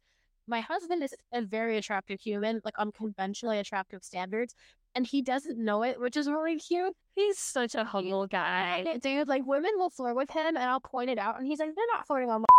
They are like, and it's not even me being that like wife that's like, "Get away from my husband." It's not like if you're gonna flirt with my husband, like, I, good luck because he never he's never gonna notice. Exactly. Same as Like, my partner. but I'm just not even gonna notice. I straight with him. I should have told my partner. I was like, it's not that like I want other people to flirt with you, Yeah. but I want other people to flirt. Like I want to go to a bar Mm-hmm. and I want like for you to witness how many girls are gonna come up to you and flirt with you. Yeah, who are conventionally attractive. You're an attractive guy. And like he when he was a high like when he was in high school, he was like a really scrawny nerd, so he never saw himself like that. Like Yeah. I remember when he and I first started dating and he was getting ready to go on the like ambassadors of music trip to Europe. And it was during the summertime, but he apparently never wore shorts until we started dating. Wow. He was stuck here. Dude wasn't wearing shorts. Well, he was so like self conscious about how hairy his legs were. Oh, I don't like I mean, you're like a teenage guy. Of course your legs are gonna be hairy. you're fine. Period. Like, like have a like whatever. But like his parents straight up told me, like I remember his mom telling me, like, yeah, I've never seen him wear shorts like out in public, like around other people before. Oh, until I started dating you, and I was like, huh. Hmm. And like now, like he has put on a shit ton of muscle. He like has grown out some of his facial hair, and like he doesn't wear his glasses. He doesn't look like a scrawny band kid anymore. Like he looks conventionally attractive, Right. and he doesn't see it. He doesn't think so. I'm like, hey, you're hot. And he's like, that's frustrating. They think that because you're with me. And I'm like, okay, I get it. I'm like, you are actually hot. Like, if we went out to the bar and like you sat like a couple tables down, like mm-hmm. there would be girls coming up to flirt with you. Yeah. Like literally, like I would be like, "Hey, can you go get like, can you go get us a drink? Or if you're gonna go get me, like, go get a drink, go get me one. Mhm. Just wait there a little bit and see how many girls come up and try to flirt with you and try and take you home." Literally, it's and I think that a lot of guys don't understand. Um, just like our guys don't understand. I want you to see how hot you are. I just want to scream, "You're so hot!" I know, like, like why can't you just see it, dude? Come on, man. Like, come on.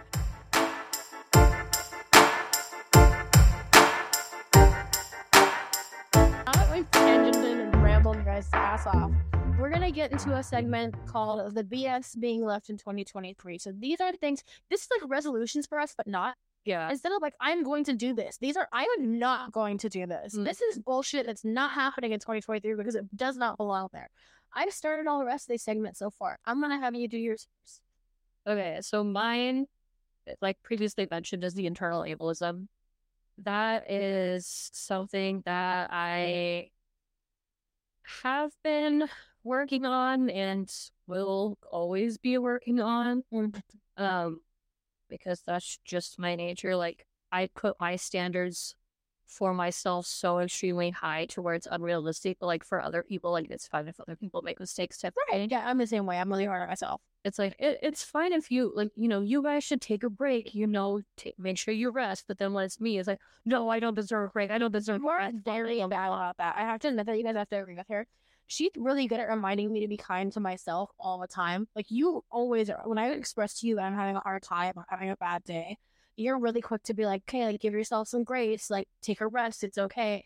But the moment I suggest that to you, it's like I absolutely can't rest for any. I'm so bad at taking my own advice. You are, but it's okay. We all are because I am too. Uh, and the second one which is um what i'm not going to do is not going to force myself to go out just you know just for the photos or just because i feel obligated when i really don't want to and i want to stay in Yeah. i just kind of take time to myself and like not in like not in a depression way where it's like you have your little like depression room or depression hole you Right. don't see the sunlight for like five days at a time um but it's like not pushing myself when i am exhausted it just fried Right. because like there are times where it's like it would be better if i went out Mm-hmm. it's like okay then yeah like i'm gonna go out but then like trying to like force myself to like keep up with other people when they're going out like almost every night like that's not healthy for me And I'll tell you guys right now, she is not talking about me because I no I am such a homebody. I'm the quickest one she's like, "Hey, you want to stay in and do nothing?" I'm like, "Fuck yeah!" Like, well because you're so much like that whenever you're like hey do you want to go do this and i'm like like, yeah, because both of us are the same way. We're very much like a stay home until somebody suggests otherwise. Well, and even if I'm just like not in with going out and like you offer, it's like I feel comfortable telling you no. You and you have, and that's totally cool. Yeah. Like I don't Yeah. I don't feel like you're gonna judge me. Um bullshit being left in 2023, and this is not just for me, it's for literally everybody else. Take your fucking meds. Oh my god. Do you know what's not take your meds? I have been off my meds for multiple months, and that's including the meds that I have in my cupboard that I should be taking on a daily, my antidepressant. I'm not even talk is doing it over here, but take your fucking meds. take your fucking meds. I have an appointment to restart my ADHD meds in a couple of weeks. Gonna fucking do it. Like, that's helpful. yeah, it's gonna help me a lot. But like the depression ones, when I actively have them, don't take them. Yeah. Like, and I got out of my routine. Like, I was really good about taking them, and then I got out of my routine when I um quit my like long term job. Um, shouldn't have done that, but there was no way I would have been able to know. Yeah. Um. Yeah. No. Take your fucking meds, okay? Please take your goddamn meds. Um. Bullshit being left in 2023. Having an unfinished bachelor's degree. Honestly, I am 25. I do not have to shoot for my dream right now. I just want to finish my fucking bachelor's degree. It's full to have. Like I and I want a good paying job. So like my dream can You can work to it, and I can work up to it. Like it doesn't have to happen right now. So like I'm looking into getting a cybersecurity degree. That makes because I get to work from home Oh, dude, it's such a good degree to have. It's and it, it's so useful. I get to work from home. I get to learn so much shit. I get to work behind the curtains. I don't have to talk to everybody. I'm not a person like I'm not client or patient facing. Yeah, but that also that's a degree that's going to continue in the future because it cybersecurity will always need to be a thing now with how much technology we have. You can be employed by literally anybody with that kind of degree, so it's a great idea. and it pays really well. Yes, Literally, entry level um annual salary that I would get would put us so comfortably. Like my partner would not have to work. Yeah. like he probably would because he would not be able to not work. Like Mhm. he would just do it. Would just make you guys really comfortable. Yeah, it would make us really comfortable. and Be able to pay off my debt, be able to go like, buy a house and whatnot. Like it would just and I wouldn't like it's the woman helping customer service. Like literally, even if I was working in IT and like troubleshooting, literally I can take as many calls as I want. It's not like freaking like customer service, like, oh, you lost your package. Let me try and find it. It's like, oh, you're having a problem with your computer. What's going on? Let me walk steps up. Look, IT, my, my, my job where I work, y'all, a lot of them work from home. Mm-hmm. And it's a great setup. It would just be so good for me. No, they would. Like it, it. I had kind of is, you take a job where my job is, and you're gonna have a commute now. But it's okay because most of your commute will be still. Yeah.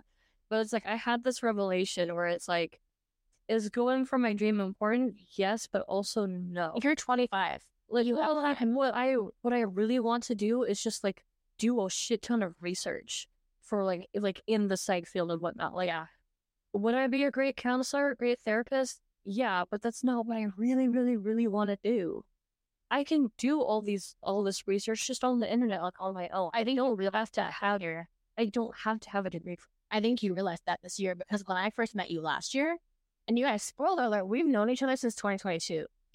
So this is a very short but very strong friendship. And uh, when I first met you, that was your dream, was the psych thing. And I think you realized this year that like while you love it, maybe you don't want to make a job out of it. yeah, That doesn't have to be your profession. And you know what? That's totally respectable. Yeah. Because there are plenty of people who know a lot, but they don't make it their job. yeah, and I I know a lot about a lot of things that don't make it my job. and even then, like even if I do want to go for my degree, I can, but it I it would be better if I was in a comfortable spot so that I don't have to feel stressed about like working 40 to 60 hours a week while also doing school on top of that. Yeah, and a cybersecurity degree, you can also work for yourself at certain points too and be a consultant, which makes it. Yeah. So, Yeah. Leaving my unfinished bachelor's degree because I literally have a year left. Dude, you need to get that done. I need to get that done. As somebody who took seven years to do it because I had to make my my jobs a priority before my degree, yeah, get it done.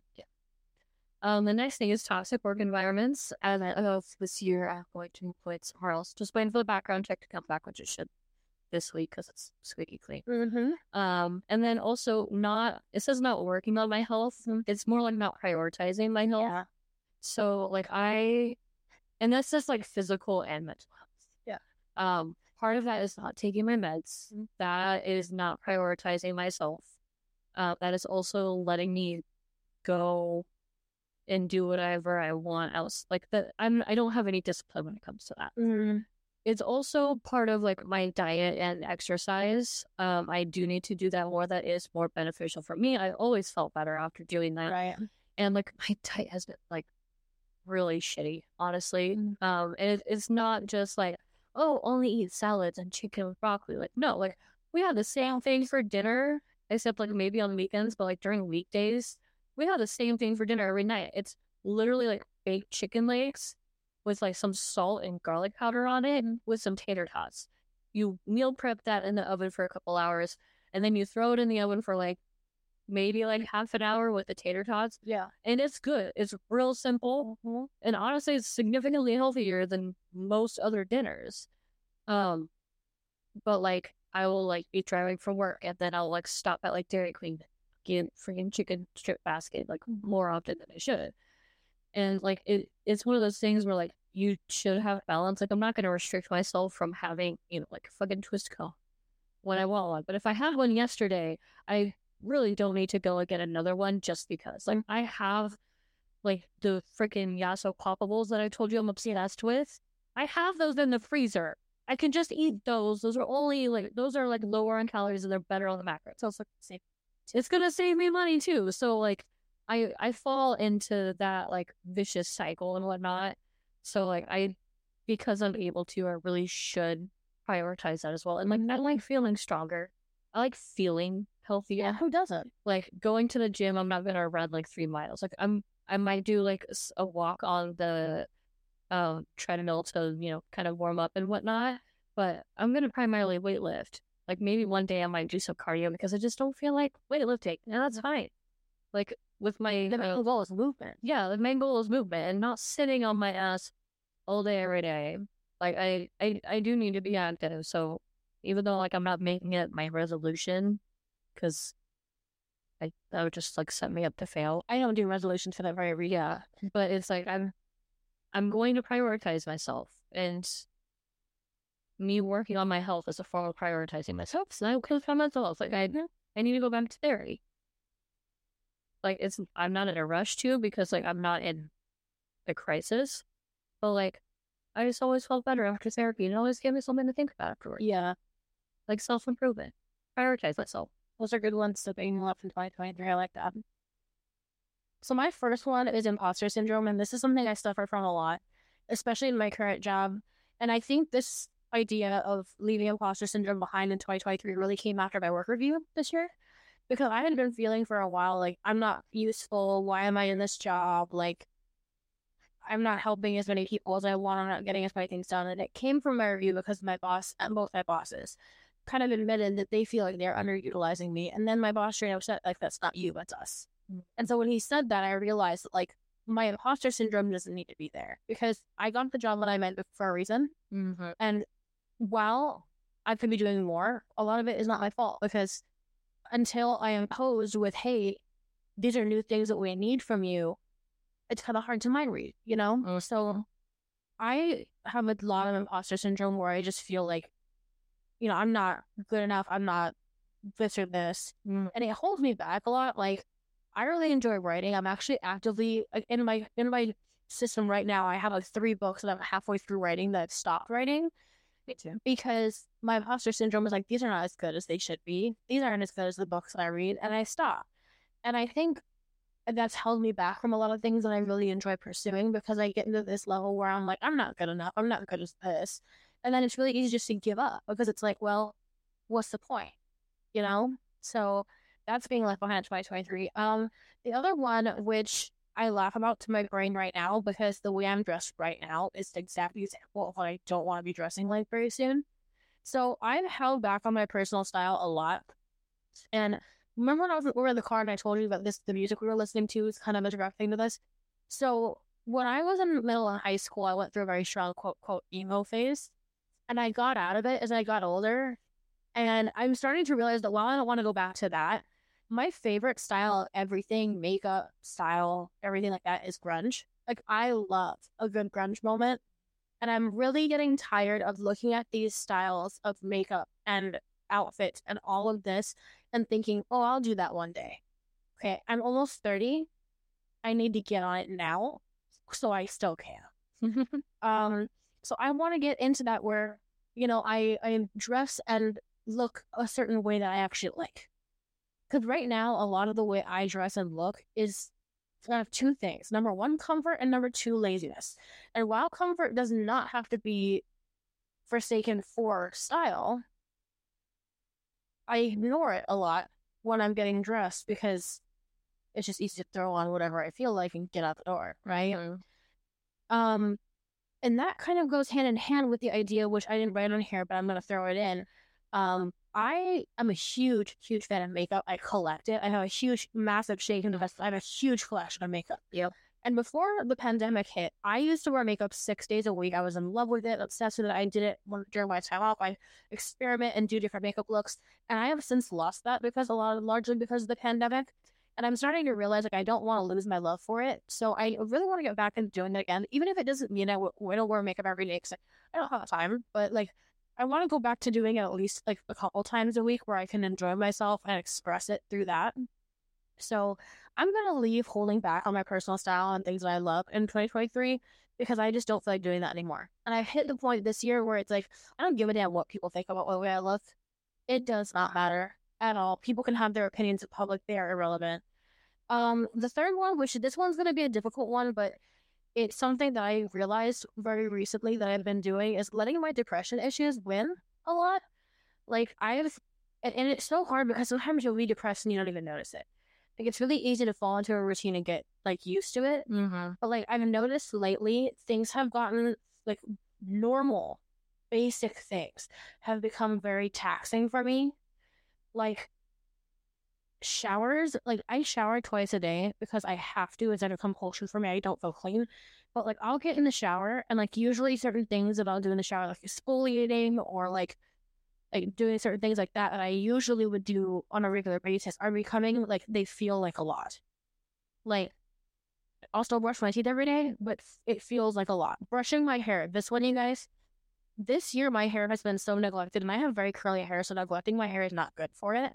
But I have gotten to the point where it's like I'll go to bed and just put my hair in a bun and hope for the best because I know there's tangles in it and I know I'm making it worse. But I can't really help that because I'm the idea of brushing my hair is exhausting. So it's little things like that where like it's not even just being tired, it's the depression part of it. Mm. Every, these things feel like a lot, and then realistically they're not, but like to my brain they are. And I've kind of recently just allowed it. Like I've just kind of just gone with it. But I know that I can power past that if I really need to. And I think that if I give myself more like effort and ability to push past it, while I can't completely get rid of my depression, it's gonna help me a lot to feel better. So I need to like stop letting those feelings of like this is too much rule my what I'm doing. Mm-hmm. Because it's really hard to fall out of once you fall into it. But like I need to stop being on autopilot and allowing that to just drive what I'm doing. So I'm gonna leave that in 2023. I'm gonna take better care of myself next year because I really need to. Again, really good about taking my taking giving other people advice. Take good care of yourself. Do all this. The moment it comes to me, I'm really bad at taking that advice. Yep. Um, cool. guilt over taking care of myself. So this is another one, um, where I am really bad about this. I'm really good about taking care of other people, like my husband, my friends, my family. I am really good at taking care of all of you guys. But when it comes to prioritizing myself, I'm really bad at.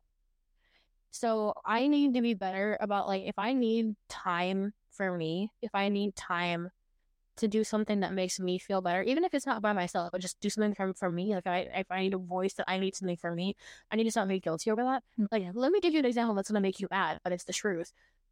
When asked me what I wanted to do for my birthday, I immediately started thinking about things that both you and him would enjoy because I don't want to bore you guys. And I started to realize, like, it's my birthday. This this is the day that I sure want to do whatever the hell I want.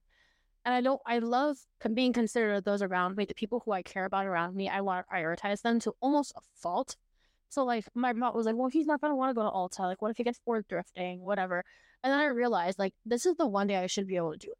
So, like, prioritizing myself shouldn't be something that's guilty, especially in situations like that. Well, that and like, obviously, I can't speak for, but for myself, like, if there were things that you wanted to do that I really didn't want to, like, let me allow myself to make those choices. Right, exactly. You know, like, don't don't worry about it. I can handle myself. Right.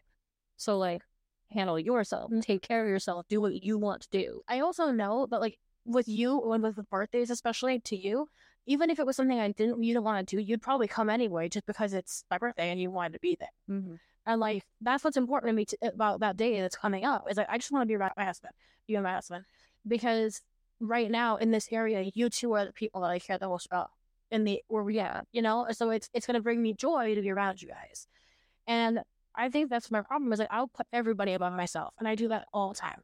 My husband above me, my friends above me, my family above me, and it's not always a bad thing. But when I do that as a crutch to ignore myself, that's a problem. Yeah. And I allow that guilt of taking care of myself to be the reason why I ignore myself, which is a problem. so I need to start taking better care of myself. Like the other day, a really good example of this was when we were filming or recording our episode number 3 Mhm. And I was here after work. I'd been up since 4.30. I came straight from work to here. We recorded the episode. I got really late. And in my brain, I was sitting there thinking, I really want to just come back on Tuesday and do this and do this one episode now and then go home and rest. But my brain was like, oh, but you know, what if this, like, we need to get this done. But in the end, I chose, like, no, I'm going to speak up because I need to go home. I was tired. I, it was, I need to go further. And so I need to stop being guilty about that. So I'm going to leave that to 2023. Uh, we're fucking leaving dehydration in 2023, friends. Yeah. I am so bad about drinking water. It is not funny. And in the beginning of this year, I was so, I don't know what happened, but for like two or three months, in the very beginning of 2023, I was really, really good about drinking my daily need of water. I was drinking a minimum of 80 ounces a day. Yeah. And I was a hydrated, well running bitch. I was so good about it. And then I just fell off. And I really need to stop doing that because hydration is so important to your health. Mm-hmm. And I felt really good for those first few months of 2023 when I was hydrated. And you guys, we are so heavily made up of water. We're basically cucumbers with anxiety all the time. So, like, don't dehydrate yourself if you're a cucumber with anxiety. Um, so I'm leaving that shit in 2023. Yeah. I need to hydrate better. I need to be better about that. And I drink a lot of caffeine, so I really need to be better about that because I need to balance it out in my system. Just Me too. and then this last one. So my last one that I'm leaving in 2023 is hiding my body. So as I mentioned to y'all, I'm plus size. The word fat is not an insult to me. It's a word. Um, but like I have a really bad habit of dressing in a way that hides my body so that people quote quote can't tell I'm fat. But it's like, hello, Angela, people have fucking eyes. Unless they're actually blind, they can see your body no matter what. And I've realized that like hiding it doesn't really help. Like, who am I hiding it from? Mm. I know it's there. My partner knows it's there. The people who know me well know it's there. Strangers can see it whether I'm draped clothing over it or not. It's still there. So hiding it is kind of stupid because who is it fucking hiding from? Nobody. Not a goddamn person. Like, why am I hiding something everybody can see anyway? And it's not like I'm saying I'm gonna walk around fucking naked and shit, but like, I'm just really tired of like wearing baggy clothing that is hiding it. And you said this to me, and you're right. I think I'm bigger than I am, and that is ground into me as body dysmorphia. It is just who I am. I can't, I can't. It's really hard to get past it. Yeah. But like, a lot of times I'll buy clothes for me that are too big because my big thing is I desperately do not want to be in clothes that are too small. Yeah. So I'll always go too big, but the problem is sometimes I go way too big. And I make fun of my mom for this all the time. And I still make fun, it's very lighthearted. My mom hates clothing that's even remotely grippy to her. So she buys clothing way too big for her. And my mom is a really small human, you guys. So she's constant like my mom is 4'11 and like tiny. And she's like maybe a size medium or a large, if that. And she used to buy clothes my size. And it's like, Mom, they're swimming on you. And I would make fun of her for it. And now I'm looking at my clothes and I'm like, shit, I'm doing the same thing. So we're leaving, hiding my fucking body and being insecure about it in 2023 because you know what?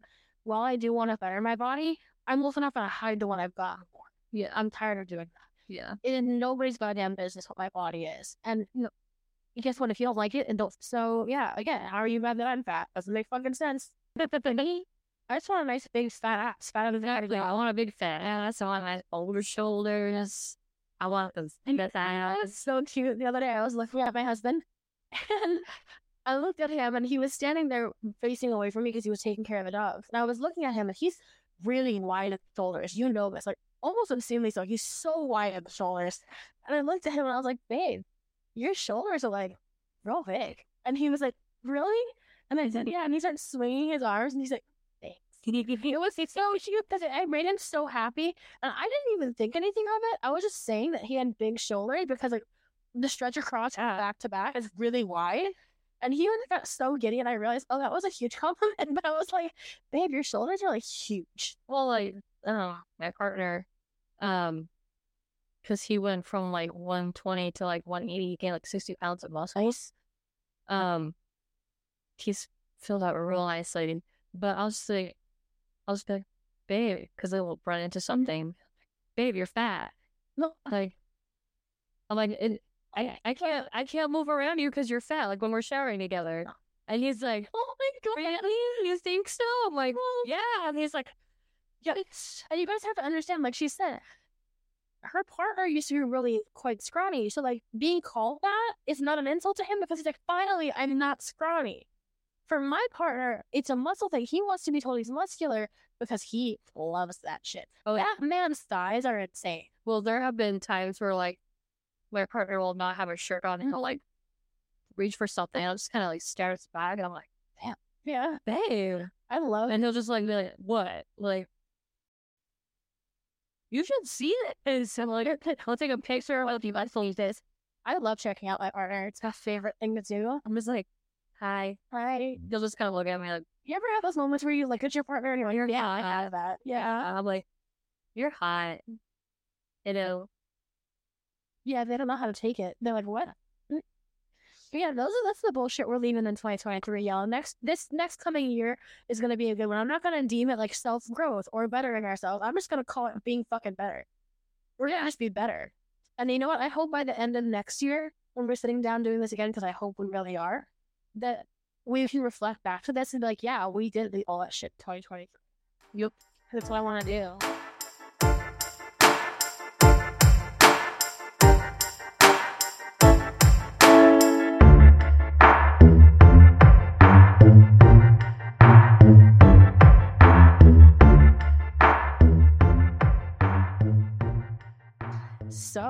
Want to get into some bullshit of the year? Okay.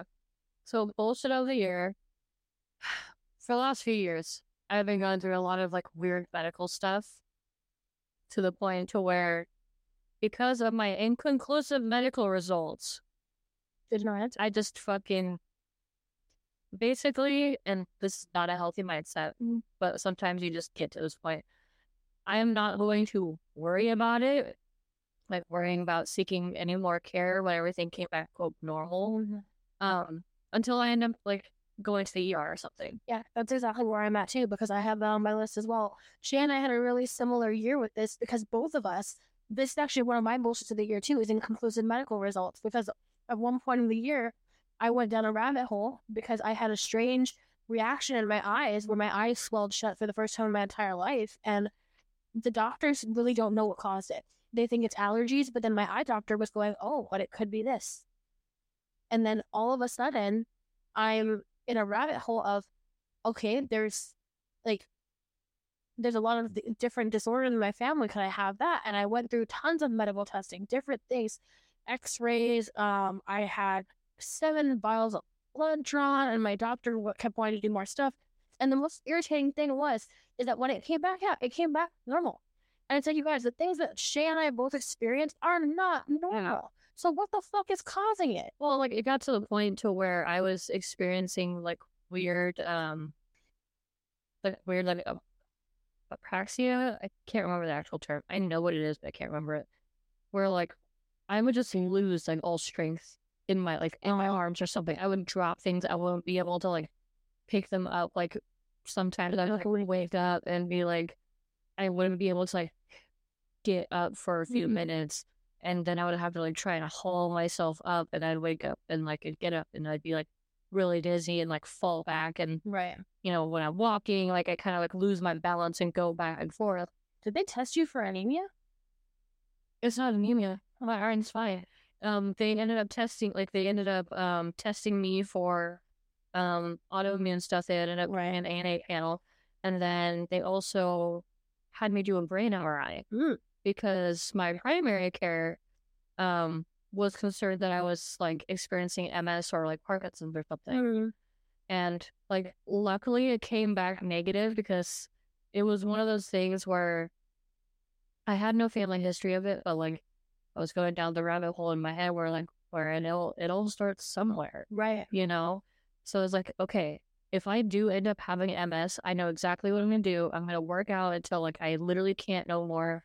If I get like if I have like I don't know if I'm actually going to have kids or not. Like if I do have kids, I'm gonna have them get genetic testing and Right. stuff like that. Um to see if they have the gene because I don't I don't want them to go through that. If I do end up having kids, like it might be one and it'll be early on while I can still function. Right. And like I was gonna like set up a will and everything. I was waiting until results came back. But it was one of those things where like MS is literally a demyelinating demyelinating myel- myelinating disease um where you can't stop it. You can't stop it. Like you can treat it. You can treat it and try and like slow down the effects, but you can't stop it. Like I would pro like if I had MS, I'd probably be dead by like fifty. Yeah. Um, but luckily I like I don't have it, but it was still one of those things where like we were doing so many tests, I was seeing so many different specialists, everything came back normal, Right. and I was still experiencing all this shit, Mm-hmm. and I was like, I'm, I'm just done, like with my with my POTS, like it got to the point to where I'm not gonna like I'm going to do stuff at home, like just try and try and stay hydrated and whatnot.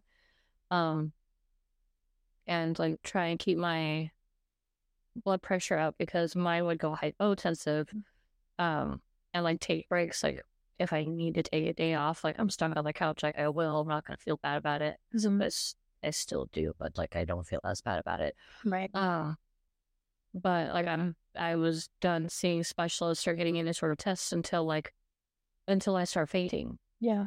Because I hadn't fainted yet because you don't have to faint in order to have POTS. Right. It's just a symptom. And like I could do like one of those they call it a poor man's tilt table test. Mm-hmm. Um, because like my mom did it because literally like I I am like my mother's clone. Yeah, same. Because literally everything else that she did that I did came back normal until she did the table test. Mhm. And she ended up passing out and her um hands ended up seizing. Oh wow.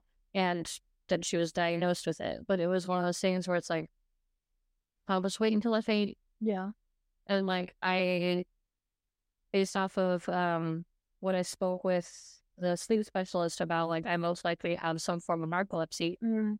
Um, but he he wants me to do a sleep apnea test first, but I have killer allergies that won't go away, so like I automatically snore, and I don't want to get incorrectly diagnosed with OSA when I have narcolepsy. You know, and be, like what the provider told me I was like, I don't think you have a, um sleep apnea, but in order to accurately test for narcolepsy, we have to test for the sleep apnea first. Right. I might end up going back, but because the thing is, like with sleep apnea, it's not just snoring; it's literally just stopping breathing. Oh yeah. And I was like, well, I don't like. My partner notices that I snore, but I don't stop breathing. Mm-hmm. Like I just still keep breathing. Like I don't wake up gasping. Really. Um. I don't feel like I like stop breathing or anything like that, but yeah. So because I it would get to the point where I'd go on trips and I'd like start like dozing and sleeping at the wheel, like, and that's dangerous. Yeah. Um, but somehow I'm able to kind of keep going with which like with ADHD meds, especially with if you take stimulant meds. Um, there are a lot of people who are narcoleptic who take Adderall Oh. or who take like really any sort of stimulating medication, but usually it's Adderall, and they take like five milligram immediate re- release like multiple times throughout the day, and they might take like a ten milligram extended release, and then do like the supplemental immediate release like in the afternoon and in the evening, so that way they can stay awake. Right. Um, but yeah, just a lot of shit going on, a lot of tests that came back normal, and I'm just like, until I find myself at the hospital or going to the ER because of one of these things, like then I'm just don't worry. Yeah. And like for me, I had something really similar where that rabbit hole I went down because of my eyes, my optometrist sent me back to my regular doctor because he was concerned that I might have an autoimmune disease from the reactions my eyes were having. And it was a really scary thing to find out, which I didn't really realize because I never paid attention to it, that I have a ton of family history of autoimmune disease. My mom has one, my brother has it. I have two aunts on both sides who both have lupus. Hmm. And I remember like talking to my mom about it and like researching lupus and looking it up and becoming immediately terrified because a lot of the symptoms of lupus are things that I live with on a daily basis. And so I immediately went to my doctor and was like, we need to do these tests. And she agreed. I expressed my, my worry and she agreed. Thank God my doctor listens to me. I really appreciate that. And she ran a whole bunch of tests, not just stuff for, for, you know, autoimmune, but a whole bunch of different things. And they all came back normal. Every single one of them came back normal. And it well, while it was great to know I didn't have lupus, because that's something that I was worried about.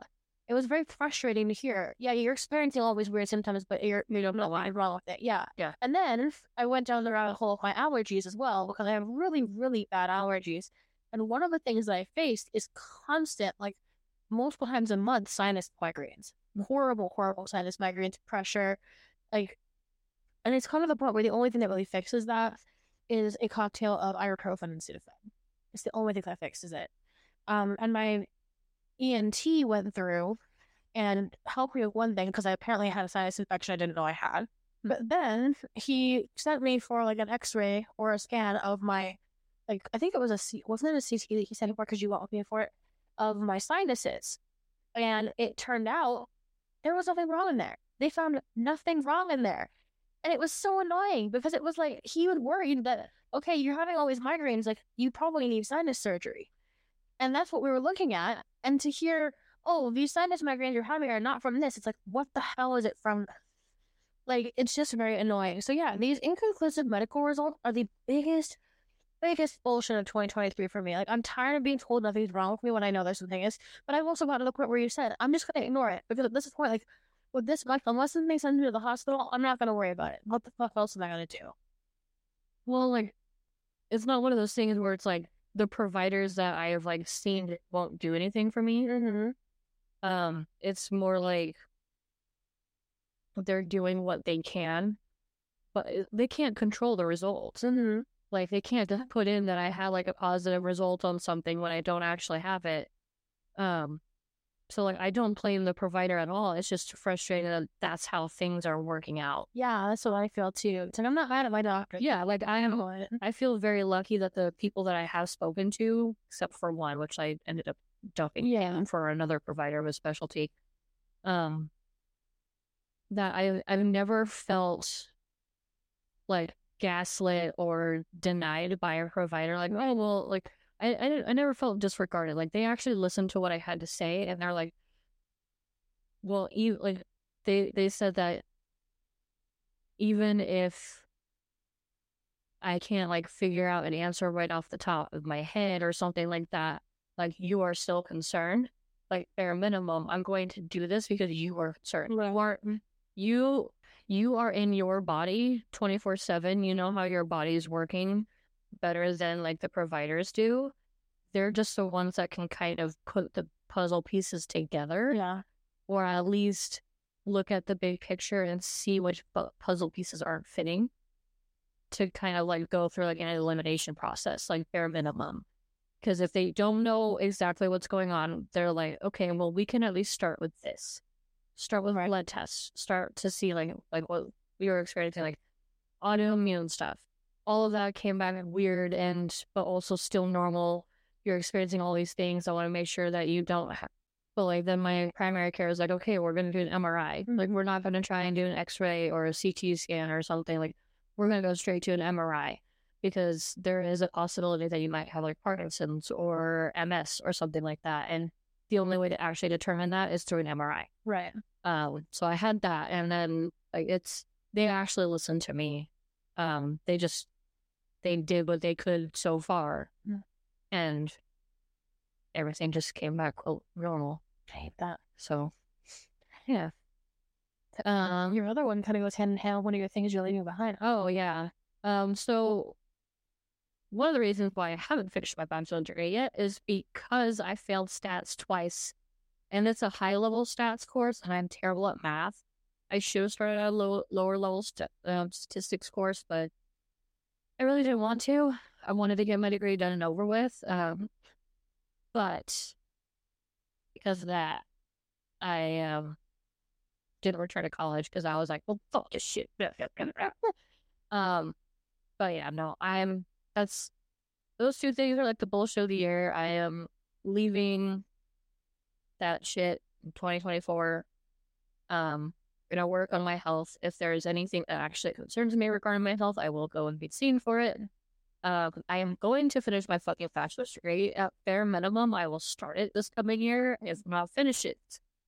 So And my bullshit of the year, the final one, which I think a lot of you guys who are listening agree with, is fucking student loans. Nothing hardly being forgiven, nothing being canceled, them restarting in the middle where everybody's having a fucking hard time with shit. I get that I signed up for these loans, but the fact that it's so predatory and capitalized on for, for religion in America just drives me nuts. And I hate the fact that now, like, it just has to be something that so much of so many of us have to worry about. I hate it. You know, it was something that was supposed to be dealt with and it didn't get dealt with, and we all knew that was going to happen, but still, it doesn't make it okay. And I just hate it. It makes me really annoyed. Like I hate, I hate putting money towards something like that. That while it was a necessity, I essentially went to school, spent a bunch of money to get a degree so I can get a job and pay for this fucking degree that I got in the first place. And I grew up in a generation where they told us, get a degree, you'll get a good job. mm-hmm. That's not always the case now. At all very exhausting. there are so many freaking um oh entry level, but we require you to have like a bachelor's degree and five years of experience, Mhm. but we're gonna pay you like minimum. Yeah, or it's oh, we want all this experience, and then we're gonna pay you like forty grand for it. It's like I'm sorry, what? My best friend from middle school, who I'm still friends with, told me that she's got a master's degree and a ton of specialized experience. She makes really good money. She had somebody reach out to her on LinkedIn, and they were like, "Hi, are you willing to relocate for this job, and we'll pay you sixty grand a year?" And she's like, "That's like half of what I make right now. Why would I relocate to take a job that pays less?" Yeah. But yeah, you know what? Student loans of inconclusive medical results are bullshit. And while I'm going to keep paying my student loans, uh, I don't fucking like it. And I don't think any of us do. And I'm to ignore those medical issues until it becomes a natural problem because it's the only thing I can't do. So this last thing was a suggestion I made to Shay that I thought was really cute. And it's the what I hope for you in 2024. Now we kept these notes separate. You make me cry. I don't think I will, we'll see. We kept these notes from each other separate because we wanted to get each other's live reaction to this. So I am reading what I hope for Shay happens for her in 2024, and she's gonna read what she hopes happens for me. Do you want to go first, or do you want me to go first? I'll go first. Um, so first thing that I hope for you. Oh shit. First thing that I hope for you since 2024, um, is this kind of combines a little bit, but um, continuous career and personal growth. Like you're doing so well in your career, and you have like you have something that you really want to work towards. I do. And like after being accepted into like a mentorship program in your work and then getting your review, that it's obviously helped you raise your imposter syndrome and whatnot. Um, I just hope for more growth, especially because you just love your job. I do. I do love my job. I love the people I work with. It's my job. Um, and then overall like personal growth, kind of just like based off of what you said, and whatnot, just taking care of yourself and don't hide yourself, type of thing. Um, better health in regards to like like what you want. Like I, Mhm. I, I hope you have less migraines. Some comes coming here. So I hope that you have less asthma attacks this coming year too. that's been really bad this year. This is the first year in years that asthma has been a huge problem for. Yeah. I don't know why. Yeah. So I hope that shit goes away. And, and this last one I added a little bit kind of for the memes, but because uh, we're just like gay as hell, we love, love, we, gay. Just seeing more hot people. Oh my god, yes. I hope you are able to witness I see so many hot people throughout the next year. There's a hot person in front of me right now. Thank you. Thank you, thank you. Look like an egg, but it's like It's very hot. the hottest. Boost, thank you. All right. Yes. so I have a few for you. The first one is more sleep because my God, you fucking made it. Jesus. You and I both, but like I know you're tired and you deserve that more sleep. Um, this one I really hope that what you're going into with your new job that you just got like offered and what you're waiting on is I really hope this is a fulfilling job that kind of gives you everything you need at least for now. Oh my god, me too. Yeah, that's my hope. Is like I really hope that this job gives you what you need so you can stay there for a while and build what you need outside of work, like your, your degree and everything. Um, I really hope that you have a stronger and better understanding with your like spirituality and religion that you've been talking about because I know that's something that you want to work on and something that you want to grasp better, and I do too. So I can understand that goal. So I hope that for you. Yeah, it's hard because like because it's not well, it's because it's not one of like the most like popular Mhm. religions type of thing. Like it's it's hard to know where to start. Right. Absolutely. And it's hard to like kind of gauge your growth because you don't you don't have a manual to go with. Yeah. But like it also gives you like the freedom to kind of choose your practice and your journey and whatnot. So yeah, it's a very personalized thing, and I just hope that like throughout this year you kind of find more on that, and it fulfills you a little bit. The next one is your continued happy relationship that gives you all the fulfillment and wants that you. Yes. Um, and a good bit, a bit of and more orgasms, even more than you already have because you do have fun. I have a pin that I put on a hat like in the bedroom, like just for whenever we have guests. So I'm not too far where it's treating you right, but then it's highlighted you right. Yeah. So this last one is the one that might get you a little bit. So this one, like I said, this is gonna get you a little bit, but it's something that I hope for a lot of people that I care about, but particularly for you because you've expressed kind of issues in the past with something like this. But I would really love for you to be able to see your value through my gaze. Aww. because you don't, and I do. And y'all, for anybody who doesn't know Shay personally, it is a treasure to have this person in my life. Um, she and I met right before I moved here, and I was really nervous about moving here because we move a lot, my husband and I, for his job. And I was leaving behind an area that I was pretty comfortable in. I had a friend that I knew for a very long time who I could see all the time, and I was leaving her to be, you know, from we were 15 minutes, 20 minutes apart to hours apart. Hmm. And I was immediately starting a new job. We were buying a new house, and everything was very overwhelming.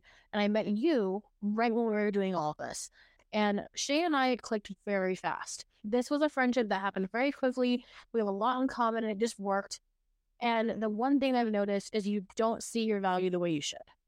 And I hope that through 2024, not only can you learn to see it, but I can that somebody like me and somebody like your partner can help you see a little bit better.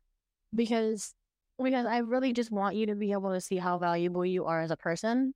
And I think you don't see it the way you should. So I really hope that I can help you do that and that you can do that for yourself as well. Jeez. Mine like sounds so lame. No, it does. That you're hoping for me, I think, is what I need. I just think that a lot of what you've been going through lately and a lot of what you've told me about uh, what you what you went through this year, if you understood the value from somebody else outside of yourself, it would help you a lot. And I think all of us can benefit from that. Like I don't understand my value outside of my own brain. You don't either. And I think that a lot of people would benefit from that. Like the way my husband sees me, the way that you see me, the way my family sees me is way different than the way that I see myself. And I think, you know, even get a smidge of how other people see us, it would probably help. But that's kind of what I hope. So you're so cute. Try all. But you guys, that is the final episode of 2023. This is our ending of 2023, and you can find us on social media, TikTok, Instagram, and where you can find us on all podcasts. Sounds like a personal problem. I am considering starting off a Twitter. I don't like Twitter, but I can start as Twitter. We hate Twitter. No. We're gonna stay off Twitter. Yeah, Twitter is dangerous, but we do Twitter is dead. We do like Instagram and we do like TikTok, so you can find us at Sounds Like a Personal Problem, as well as all major cast viewing and listening areas. We do hope eventually to be able to get video going, but it has been a struggle. But for now, please enjoy our audio and stay tuned for our next episode. But until then, uh, please hydrate yourselves. You beautiful yet dehydrated food covers. for you. Bye.